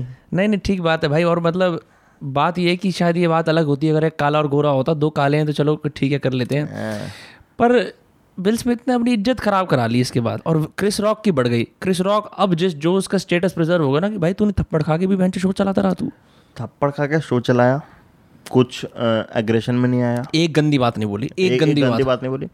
LAPD उसके पास आया, लॉस एंजलिस पुलिस डिपार्टमेंट, मना कर दिया चार्जेस लगाने से, चार्जेस नहीं लगाऊंगा। एक स्टेटमेंट नहीं दिया उसके खिलाफ उस विल स्मिथ ने, मैं तो गाली नहीं दूंगा। उसने जाके वहाँ पे वेंचर रो दिया। हाँ, तो मेरे देख के तो लग रहा है कि हाँ भाई बेस्ट एक्टर तो तू है। हाँ, दिख गया। नहीं भाई मेरे को तो लगता है कि उसको उसने हाँ, क्या बोला हाँ, कि अभी मेरे को बोला गया है कि एविल तुम्हारे हाई टाइम पे आता है। वेंचर तो उसको एविल भी बोल रहा है, तूने डायरेक्टली एक बार उसको सॉरी नहीं बोला। नहीं बोला, अभी भी नहीं बोला। उसमें एकेडमी को सॉरी बोला, फेलो नॉमिनीज को बोला, उसको नहीं बोला। और आई नीड टू प्रोटेक्ट ये जो मिसोजिनी है ना, सेक्सिज्म कि तुम्हें लड़कियों को प्रोटेक्ट करना है। पॉजिटिव वाले तू है कौन, तू प्रोटेक्ट करने वाला? वो अपने आप को प्रोटेक्ट नहीं कर पाएंगे क्या? तुम किस बात पे राइट्स की बात कर रहे हो, वायलेंस की बात कर रहे हो? तुम सदगुरु के साथ बकचोदी करते हो कि भाई स्पिरिचुअलिटी एक जोक नहीं ले पा रहे तुम। हाँ, भाई मैं ये लिखा कि भाई उसको हैंग टिल द डेथ, कि भाई डिपार्टमेंट में ले जाओ। ये क्या हो रहा है इतने इंटरनेशनल लेवल पे? तू इसका नतीजा समझ रहा है कि तुम जोक कॉमेडी नहीं कर पाओगे अगर ये स्टैंडर्ड सेट कर दिया गया। अगर वो बच के निकल रहा है इसके बाद भी, अगर उसको एकेडमी बैन नहीं कर रही है, तो बहुत बड़ा मैसेज है। If you are famous in America, you are famous in the world. ये बात समझ लो, पूरे वर्ल्ड में मैसेज है कि तुम कॉमेडियंस के साथ ऐसे व्यवहार करोगे, जो भी कुछ भी ऑफेंसिव बोलेगा या फिर तो भाई हम कश्मीर फाइल्स के डायरेक्टर को थोड़ी मार दे रहे हैं। हाँ हाँ भाई, हर किसी को है हक, हर कोई अपना फाइल बनाए। हाँ, सबको देखने का हक है भाई। छपरा फाइल्स भी बना सकते हो बिल्कुल भाई। नहीं भैंचो, पर ये बात है कि उसने अपनी धज्जियाँ बना दी रेपुटेशन की। उसका ठीक नाम था, ठीक काम कर रहा था वो, उससे हैंडल नहीं हो पाया। और अब वो पता नहीं, अब इसके बाद वो उसकी रेपुटेशन रिकवर नहीं कर पाएगी। अब मेरे को लगता है वो फिलैंथ्रोपी वगैरह में जाएगा, इन टाइप की चीज़ें करेगा। यार मुझे तो अभी तक कोई सेटबैक उसको जाते हुए नहीं दिखा, इसलिए मैं ज़्यादा गुस्सा था कि भाई सारे फैंस उसकी तारीफ़ कर रहे हैं कि भाई ऐसा हस्बैंड चाहिए कि जो अपनी वाइफ के लिए ऑस्कर पे जाके मार दे। अरे ताकि वाइफ जाके फिर चीट करे एक रैपर के साथ में। तो कुछ भी थोड़ी स्टैंडर्ड सेट करोगे तुम। उसके भाई उसके ना बहुत टंटे हैं आपस के उसके। मैं पता नहीं मैं कैसे इस बात को, उसकी बीवी ने और उसने एक ओपन मैरिज कर रखी है। ओह हाँ, और इस बात के एलिगेशंस 2005-06 से इन पे लगते हैं। फिर हर 2-3 ये फिर बोल देते हैं कि नहीं ऐसा कुछ नहीं है। अब इन्होंने पब्लिकली एक्सेप्ट कर लिया है। प्रॉब्लम भाई ये होती है ओपन मैरिज के अंदर कि जेलसी की फैक्टर आ जाती है। ये करता होगा मेरे ख्याल से चीट, मेरे को पता नहीं है, पर जेडा और चंट है वो करती है, इसको सुनने में आ जाता है, इसकी जल जाती है। तो भाई क्यों करिए आपने ओपन मैरिज? फिर ये सच्चाई है। इनके बच्चे भी ये बात जानते हैं इनकी ओपन मैरिज है। दिक्कत तो तभी है ऐसा थोड़ी कि इनका लव फॉर एवर टाइप का सिस्टम है। जब इन्होंने सेपरेशन करी थी तभी उसका सिस्टम हुआ था। पर ये क्या है मतलब भाई, अब एक तरह से ऑस्कर वाले भी खुश हैं, उनको टीआरपी मिल गई, उनको तो काम ही नहीं चल रहा था। नहीं यार ये मैसेज तो फिर भी ऑस्कर्स को ये नहीं भेजना चाहिए। और मेरे को बोला कि मेरी वाइफ की मेडिकल कंडीशन, क्या मेडिकल कंडीशन है, मैं मौत पे जोक्स लेता हूँ, कैंसर पे ले सकता हूँ। तो कर्ब योर एंथुसियाज्म मेरा फेवरेट शो, एक बार शो देख, लैरी डेविड वाला ना। हाँ। तो बहन जो तुम एलोपेशिया पे जोक नहीं ले पाए, एलोपेशिया पे तो मेरी वाइफ खुद बोल के गई है कि मैं अब इसको जोक के तौर पे लेती हूँ इस बीमारी को। उस भाई वो गंजेपन की बीमारी है, लिटरली गंजेपन की बीमारी है और कुछ नहीं है वो। तुम एक गंजेपन की बीमारी पे जोक नहीं ले पाए, तुम बहन जो कैंसर और इन सब मौत पे क्या लोगे जोक। एक टाइम पे वो कॉमेडियन ही था पहले जब उसने स्टार्ट करा था ना, सारे डॉबर्स कॉमेडियन। उसे कोई हक नहीं है एक कॉमेडी फिल्म करने का, उसके बहन जो पोस्टर्स जलाने चाहिए वो कॉमेडी फिल्म में, उसके बहन सिनेमा में आग लगा देना चाहिए। भाई मैं तो बहुत गुस्सा हूँ, सॉरी यार। कोई बात नहीं, सॉरी की बात है इसमें नहीं, ऐसी बातें नहीं करनी चाहिए एग्रेशन वाली, लेकिन वायलेंस कभी जस्टिफाइड नहीं है। लेकिन विल स्मिथ को थोड़ा सा सजा मिलनी चाहिए भाई। हाँ। मैं पिटते हुए देखना चाहता हूँ। एक आध बार कोई कहीं कॉम्पटन में जा रहा है, कोई उसमें चट्टू मार देती है, तुम क्या करा है। अरे नहीं, मैं आज केवी भी आया हुआ तो मैं कह रहा था, मैं बहन चो जब ये ख़त्म हुआ ना ये एपिसोड, फिर वो यूट्यूब तो वाले तो बड़े हरामी होते हैं, पोस्ट कट आया हुआ है उसके अंदर कि जो नहीं दिखाया था उसके अंदर, उसमें डेंजल वाशिंगटन उसको समझा रहा है, अरे यार तू अच्छा आदमी कहाँ चक्कर में पड़ रहा है यार, तूने बहन जो खामा का हमारा भाई मार दिया क्रिस रॉक, ऐसे को उसको जैसे समझाते हैं जैसे बड़े भाई टाइप क्या करते हैं। न्यूज़ पता क्या बनी है कि पीपल कंसोलिंग विल स्मिथ। हाँ अच्छा बहन जो इसने थप्पड़ मारा उस बंदे की पूरी दुनिया के सामने बेइज्जती कर दी, इसको ज़रूरत है कंसोलिंग की। अच्छा भाई बहुत। उसके पीआर वाली ने दिखाया फोटो में कि पीआर वाली ने बोला है बात किया कि भाई अब तुम्हें ये बातें करनी है पड़ेंगी, तो जाके उसने ये सारी बकचोदी पे ली है। उसको अवार्ड कैसे मिला भाई? अवार्ड इसलिए मिला क्योंकि फिक्स नहीं है ना, वो तो लिफाफे में नाम लिखा ही हुआ है ना। हाँ। कि नहीं तो हमारे यहाँ तो ऐसे बकचोदी कर देगा तो फिर हटा भी देंगे, चार्ट बस इसको दे देते हैं। हाँ। ये काफ़ी अजीब चीज़ हुई। और आई थिंक ये अब जितने भी लोग कॉमेडियन है देश दुनिया भर में बोलेंगे बहन जो हमारी तो कोई इज्जत ही नहीं है, हम जोक मारे, हम पिट जाते हैं जोक मारे, जेल चले जाते हैं जोक मारते, बहन जो निकाल देते हैं हमें। मैं तो गान मार लूँगा अगर मेरे को कोई ऑफेंस पे ऑफेंस लेगा तो। हाँ। मैं साफ ट्विटर पे भी ये घोषणा की कि मेरे को मत टच करने आ जाना। क्योंकि भाई मेरे को आज़ादी है बोलने की, और तुम अगर उसको कॉमेडी शो के तौर पे ले रहे हो, आए हो देखने। हाँ। तो उसको फिर तैयार रहो। तुमने करे है कभी कोई कॉमेडी शोज वगैरह, स्टैंड अप वगैरह तुमने करा है? तुमने नहीं करा ना स्टैंड अप? नहीं स्टैंड अप मेरे लिए स्टैंड अप वैसा है कि मैं लोग करते हैं, मैं मजाक के तौर पे स्टैंड अप नहीं कर सकता। मैं जिस दिन स्टैंड अप करूँगा तो फिर वही इसीलिए करूँगा क्योंकि मेरे को बेस्ट स्टैंड अप कॉमेडियन बनना होगा तो करूँगा। मेरे को स्टैंड अप का बहुत शौक है, मैं बहुत सीरियसली लेता हूँ। लेकिन मैंने सिर्फ कॉलेज में किया है स्टेज शो जो वो होस्ट वोस्ट करते हैं, एक दो बार ओपन एमसी एंकर वगैरह बनते हैं। मैं YMCA का एंकरिंग करता था फेस्ट की। हाँ। तो मेरे को बहुत क्रेजी लगता है वो। फरीदाबाद की कोई अच्छी कहानियाँ, कोई मेमोरीज याद हैं या फिर एकदम बिल्कुल ही बवासीर थे वहाँ पे? मतलब भाई दारू तो नहीं, गांजा पीते नहीं थे। हाँ। है ना, मेमोरीज वही है कॉलेज की मेमोरीज, कॉलेज में रहते तो कॉलेज की मेमोरीज होती हैं। मथुरा रोड की मेमोरी? मथुरा रोड वही बल्लभगढ़ होता था। वही बल्लभगढ़ नहीं होता था, बल्लभगढ़। हाँ। तो वो दोस्त बहुत फनी लगते थे, उनकी भाषा बल्लभगढ़िया। हाँ। बहुत सही लगती थी। तो उधर बल्लभगढ़ तो जाना नहीं होता था, ट्रेन से आते जाते थे कई बार अगर दिल्ली जाना हो तो। बाकी मेमोरीज यही है कि उस समय तो धूल धक्कड़ था क्योंकि मेट्रो बन रही थी। फिर बाद में मेट्रो आ गई 2012 से 2016 की बात है ना ये। मेमोरीज ये है, मैं बता रहा हूँ कि कभी खाने का मन करता था तो शादियों में ब्रेक इन करते थे। हाँ। कि अच्छे कपड़े पहन उस के, पूरे मथुरा रोड वाले बेल्ट पे बैंकेट हॉल बने हुए हैं ना। हाँ। तो मिलन उलन जो आसपास जो है ना सेक्टर 11 वाला। हाँ। उसमें हम जाते थे कपड़े पे पहन के कि भाई शादी में सही में होता था ना कि बर्थडे पार्टी को शादी समझ के चले गए। हाँ। और मेमोरीज ये हैं कि हर रेस्टोरेंट में जाना। हाँ। रेट कार्ड चेक करना, बहनचोद किसी के पास मिला के इतने पैसे नहीं है। क्रेजी। फरीदाबाद में कभी इस मतलब कोई ऐसी वारदात वगैरह होगी ना, मैं जिसकी से भी बात करता हूँ वो बोलते हैं यार तुम्हारे मर्डर होते रहते हैं। मैंने कहा ऐसा तो नहीं है, बिल्कुल भी नहीं है ऐसा। नहीं मैं बिल्कुल बोलना चाहूँगा कैमरे पे, ऐसा कुछ फरीदाबाद में मैंने नहीं सुना। हमारे हॉस्टल में सेकेंड ईयर में एक मर्डर हुआ था। हाँ। और उस समय मैं फर्स्ट ईयर में था। कसम से हॉस्टल में मर्डर हो गया था। हॉस्टल में मर्डर हो गया था, हम नहीं थे उस समय पे। अगले दिन आए तो कॉलेज बंद हो रहा था, पूरी पुलिस थी। तो क्या हुआ, तो 3 बंदों ने झगड़ा किया, दारू-वारूपी के कुछ बंदी का चक्कर था सेकंड ईयर में, वहीं पे मार दिया उसे YMCA के अंदर ही, YMCA हॉस्टल में था। हाँ, तो उस कमरे में कोई नहीं रहा जब तक हम थे, मतलब वो जब तक बैच था ना, वो हॉन्टेड रूम बन गया होगा ना। नहीं, अब तो उसको भर देंगे। हाँ, वो 4 जो जानने वाले निकल जाएंगे, किसी को पता ही नहीं रहेगा ना।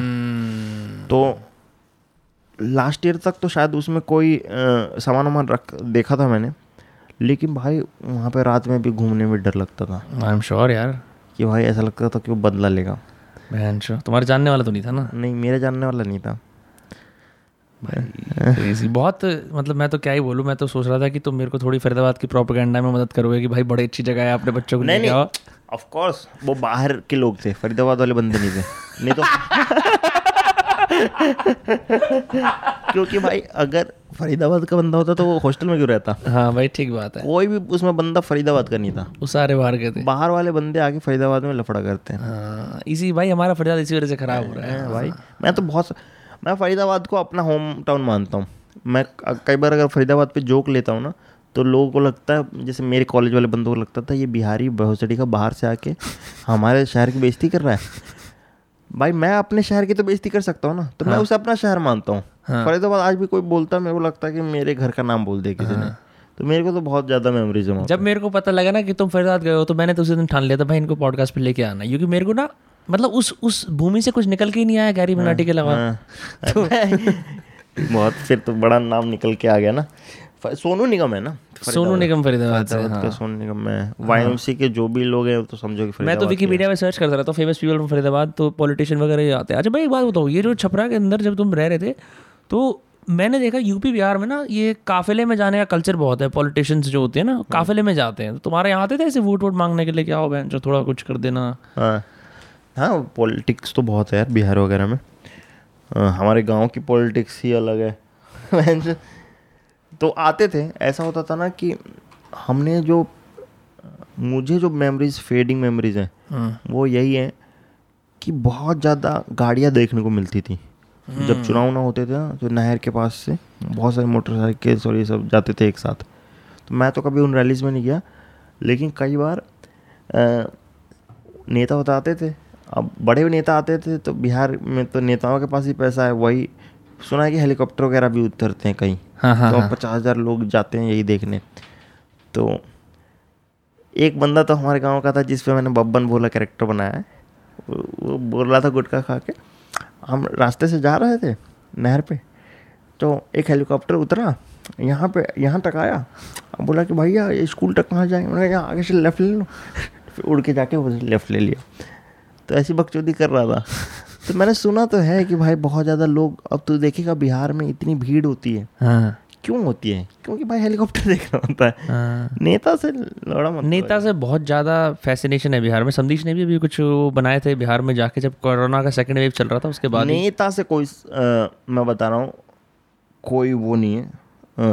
हेलीकॉप्टर देखने को मिलता है, मैं बता रहा हूँ, क्योंकि हेलीकॉप्टर से उतरते हैं। दूसरा कुछ पैसे वैसे मिले रहते हैं, वो तो 500 रुपए मिलते हैं ना पर डे के, कि तुम रैली में जाके खाना वाना मिल जाएगा, पूरे दिन बस बैठ के नारा लगाना है। हाँ। और दूसरा तीसरा ये होता है कि कुछ अगर आगे पीछे कोई गाने, कोई भोजपुरी स्टार आ गया तो गाने वाने सुनने को मिलते हैं। तो ये हो जाता है कि बेरोजगारी है, खेती फसल बो रखी है, तो वो तो अभी काटने में टाइम है, तो चलो कुछ करके आते हैं। अगर साइकिल से जा सकते हो तो जाओ। भोजपुरी इंडस्ट्री क्यों नहीं ट्राई करी? भोजपुरी इंडस्ट्री क्यों नहीं ट्राई करी? क्योंकि मुझे नफरत है भोजपुरी इंडस्ट्री से, क्योंकि भोजपुरी इंडस्ट्री में जो हो रहा है वो शर्मनाक है। क्या हो रहा है? तो बहुत गंदी फिल्में बनती है, अश्लील फिल्में बनती हैं। डालो पानी डालो, कोई दिक्कत नहीं है। तो भोजपुरी इंडस्ट्री जो 60s 70s में थी बहुत अच्छी थी। 90s तो सब तक, उस समय तक तो फिर रेनोवेट किया तो बहुत गंदा बन गया। वो फॉर ऑल ना होके वो सिर्फ कुछ लोगों के लिए रह गया। मतलब क्या चीप फुली चीप जा चुकी है अब पूरी, अब पॉर्न हो चुका है वो, एक्चुअली सॉफ्टकोर पॉर्न हो चुका है। और मुझे बदलना है तो मैं डायरेक्ट नहीं बदल सकता ना उसे। अगर मैं 20 साल इस इंडस्ट्री में काम करूँ, एक ऐसा फेस बन जाऊँ जो कि बिहार का जाना माना फेस बन जाए, और जो कि अगर कुछ करे या फिर भोजपुरी में कुछ फिल्म बनाए तो वो चले। क्योंकि भोजपुरी में जाने का एक तरीका सिंगर बन जाओ। हाँ। सिंगर बनना नहीं है। रवि किशन और मनोज तिवारी तो ऐसी नहीं, रवि किशन एकमात्र ऐसा बंदा है जो प्रोफेशनल एक्टर ही है, नहीं तो बाकी सब सिंगर है। मनोज तिवारी जी भी सिंगर थे। मनोज तिवारी, पवन सिंह, खेसारी लाल, निरहुआ, सब सिंगर है। तो भोजपुरी इंडस्ट्री में तो नहीं कर सकते। भोजपुरी इंडस्ट्री खुद बिहार में नहीं है, कहाँ, मुंबई है, मुंबई से ऑपरेट करती है। तो बिहार के नीतीश कुमार ने ये तो किया है भाई, ये अपनी इंडस्ट्री अपने यहाँ से ऑपरेट नहीं होती। पर अगर वहाँ पे तुम्हें तो लगता है कि अगर वहाँ पे लोकली ऑपरेट होती तो थोड़ा सा वो जो रियलनेस होता है सिनेमा का वो देखने को मिलता, बहुत ज़्यादा होता है। मैं भोजपुरी फिल्मों में लगता है ये कौन सा गाँव दिखा रहे हो, हाँ सेट वाला गाँव होता होगा ना उसमें भाई, तो अभी भी नहीं शूट कर पा रहे हो। हाँ, गाँव में शूट ही नहीं हो पा रहे ना, इधर उधर जा ही नहीं रहे। और उसके रीज़न सरकार करे कि भाई इंडस्ट्री वहाँ पे क्यों नहीं बसा पा रहे। ये बात है भाई। सतीश भाई मज़ा आ गया बात करके, अच्छा लगा ना भाई, बहुत अच्छा लगा। सही किया तूने कि तेरा क्या टाइम हो रहा है, 1.5 घंटे में ख़त्म कर रहा है। तो देख लिया था मैंने, टाइम से फ़ोन आ रहा था ना ऐसे, आँखें हालांकि ख़राब है मेरी पर मैंने परख लिया था। कितने नंबर है किस चीज़ में, किस में मेरे? 5 और 3। हाँ मेरे तो वही नंबर नहीं हुआ, मेरे को मालूम है सब ये इंटेलेक्चुअल बाजी के लिए पहना है भाई। बातें तो इंटेलेक्चुअल चोदी हैं ये सब, देख के बहन चूतिया बन जाएंगे। हाँ तुम्हारी हंसी पुनीत सुपरस्टार जैसी है लेकिन जानबूझ के। हाँ मैं जानबूझ, मेरी हंसी हर साल चेंज होती है। अगर तू देखा ना, कभी और हंसता हूँ, अलग हंसता हूँ, जैसे दोस्तों के साथ बैठता हूँ वैसी हंसी हो जाती है मेरी। सीरियल किलर वाली थोड़ी थोड़ी है, वो वाला सीरियल किलर जो तू जिसका तूने बताया है टीचर वाला, उसमें थोड़ा सा जोकर वाला ट्राई किया था। हाँ बहुत बहुत बहुत डार्क था वो, मतलब मैं और हम लोग हंसे एंड देन उसके बाद कुछ समय के बाद वी स्टॉप लाफिंग, फिर हम देखने लगे उसको। वो तो बहुत ही बढ़िया था। थैंक यू भाई।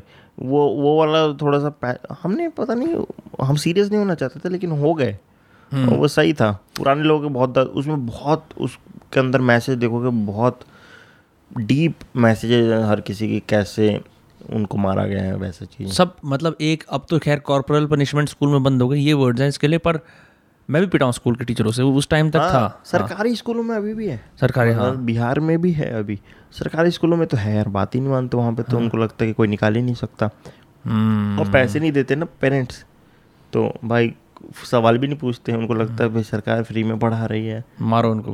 उनको कैसे पता कि बैंक सरकार तुम्हारे पैसे से पढ़ा रही है, उन्हें पता थोड़ी है, बाप माँ बाप तो कमा रहे हैं, उनको क्या पता कि सब बराबर हैं। सही है भाई। लोग कहाँ ढूंढ सकते हैं तुम्हें? मुझे ढूंढ सकते हैं भाई, सतीश रे नाम सर्च करो, जिस भी प्लेटफॉर्म पे मिल जाऊँगा मैं तो बस। इंस्टाग्राम पे, यूट्यूब पे सतीश रे, दो तीन चैनल है ना तुम्हारे यूट्यूब पे, फेसबुक, यूट्यूब पे एक मैंने दूसरा चैनल इसलिए खोला था कि उस पर कुछ व्लॉग्स और कुछ पॉडकास्ट ऐसे कर सकूँगा। मैं उस पर वीडियो डाले नहीं, लेकिन उस पर भी 60,000 हैं सब्सक्राइबर्स अपने।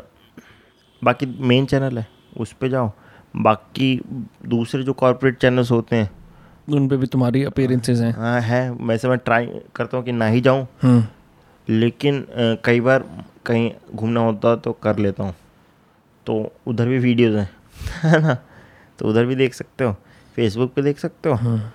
बाकी पंचायत 2 अगर आएगी, मेरे ख्याल से मई एंड तक आएगी, आ जाएगी। हो गई शूटिंग खत्म? हाँ वो तो नवंबर में ही ख़त्म हो गई थी, तो उसमें भी मैं हूँ छोटा मोटा, तो वो भी देख सकते हैं।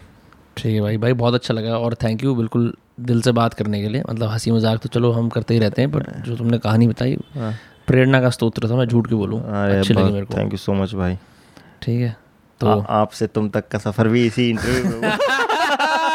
बहुत सही बहुत सही। ठीक है, तो आप लोग इनके सारे कामों को फॉलो कर सकते हैं। बाकी हम आपसे फिर मिलेंगे अगले मंगलवार या शुक्रवार, जब भी अगला पॉडकास्ट आएगा। ओके, मैं भी ये भी बोलना चाहूँगा कि जो अगर मेरे व्यूअर्स देख रहे हैं तो भाई के चैनल को सब्सक्राइब करो भाई, है ना, पहला आदमी जिसने खुद सीटियाँ दिया। क्योंकि बहुत अच्छी बातचीत है, बहुत प्रोफेशनली काम कर रहा है, अच्छे पॉडकास्ट बना रहा है, मेरे को लग रहा है कि देखने चाहिए हर किसी को और इंस्पायर होना चाहिए हर किसी से, है ना। थैंक यू भाई। दारू भी पीते हैं पॉडकास्ट। चलो ठीक है, ओके।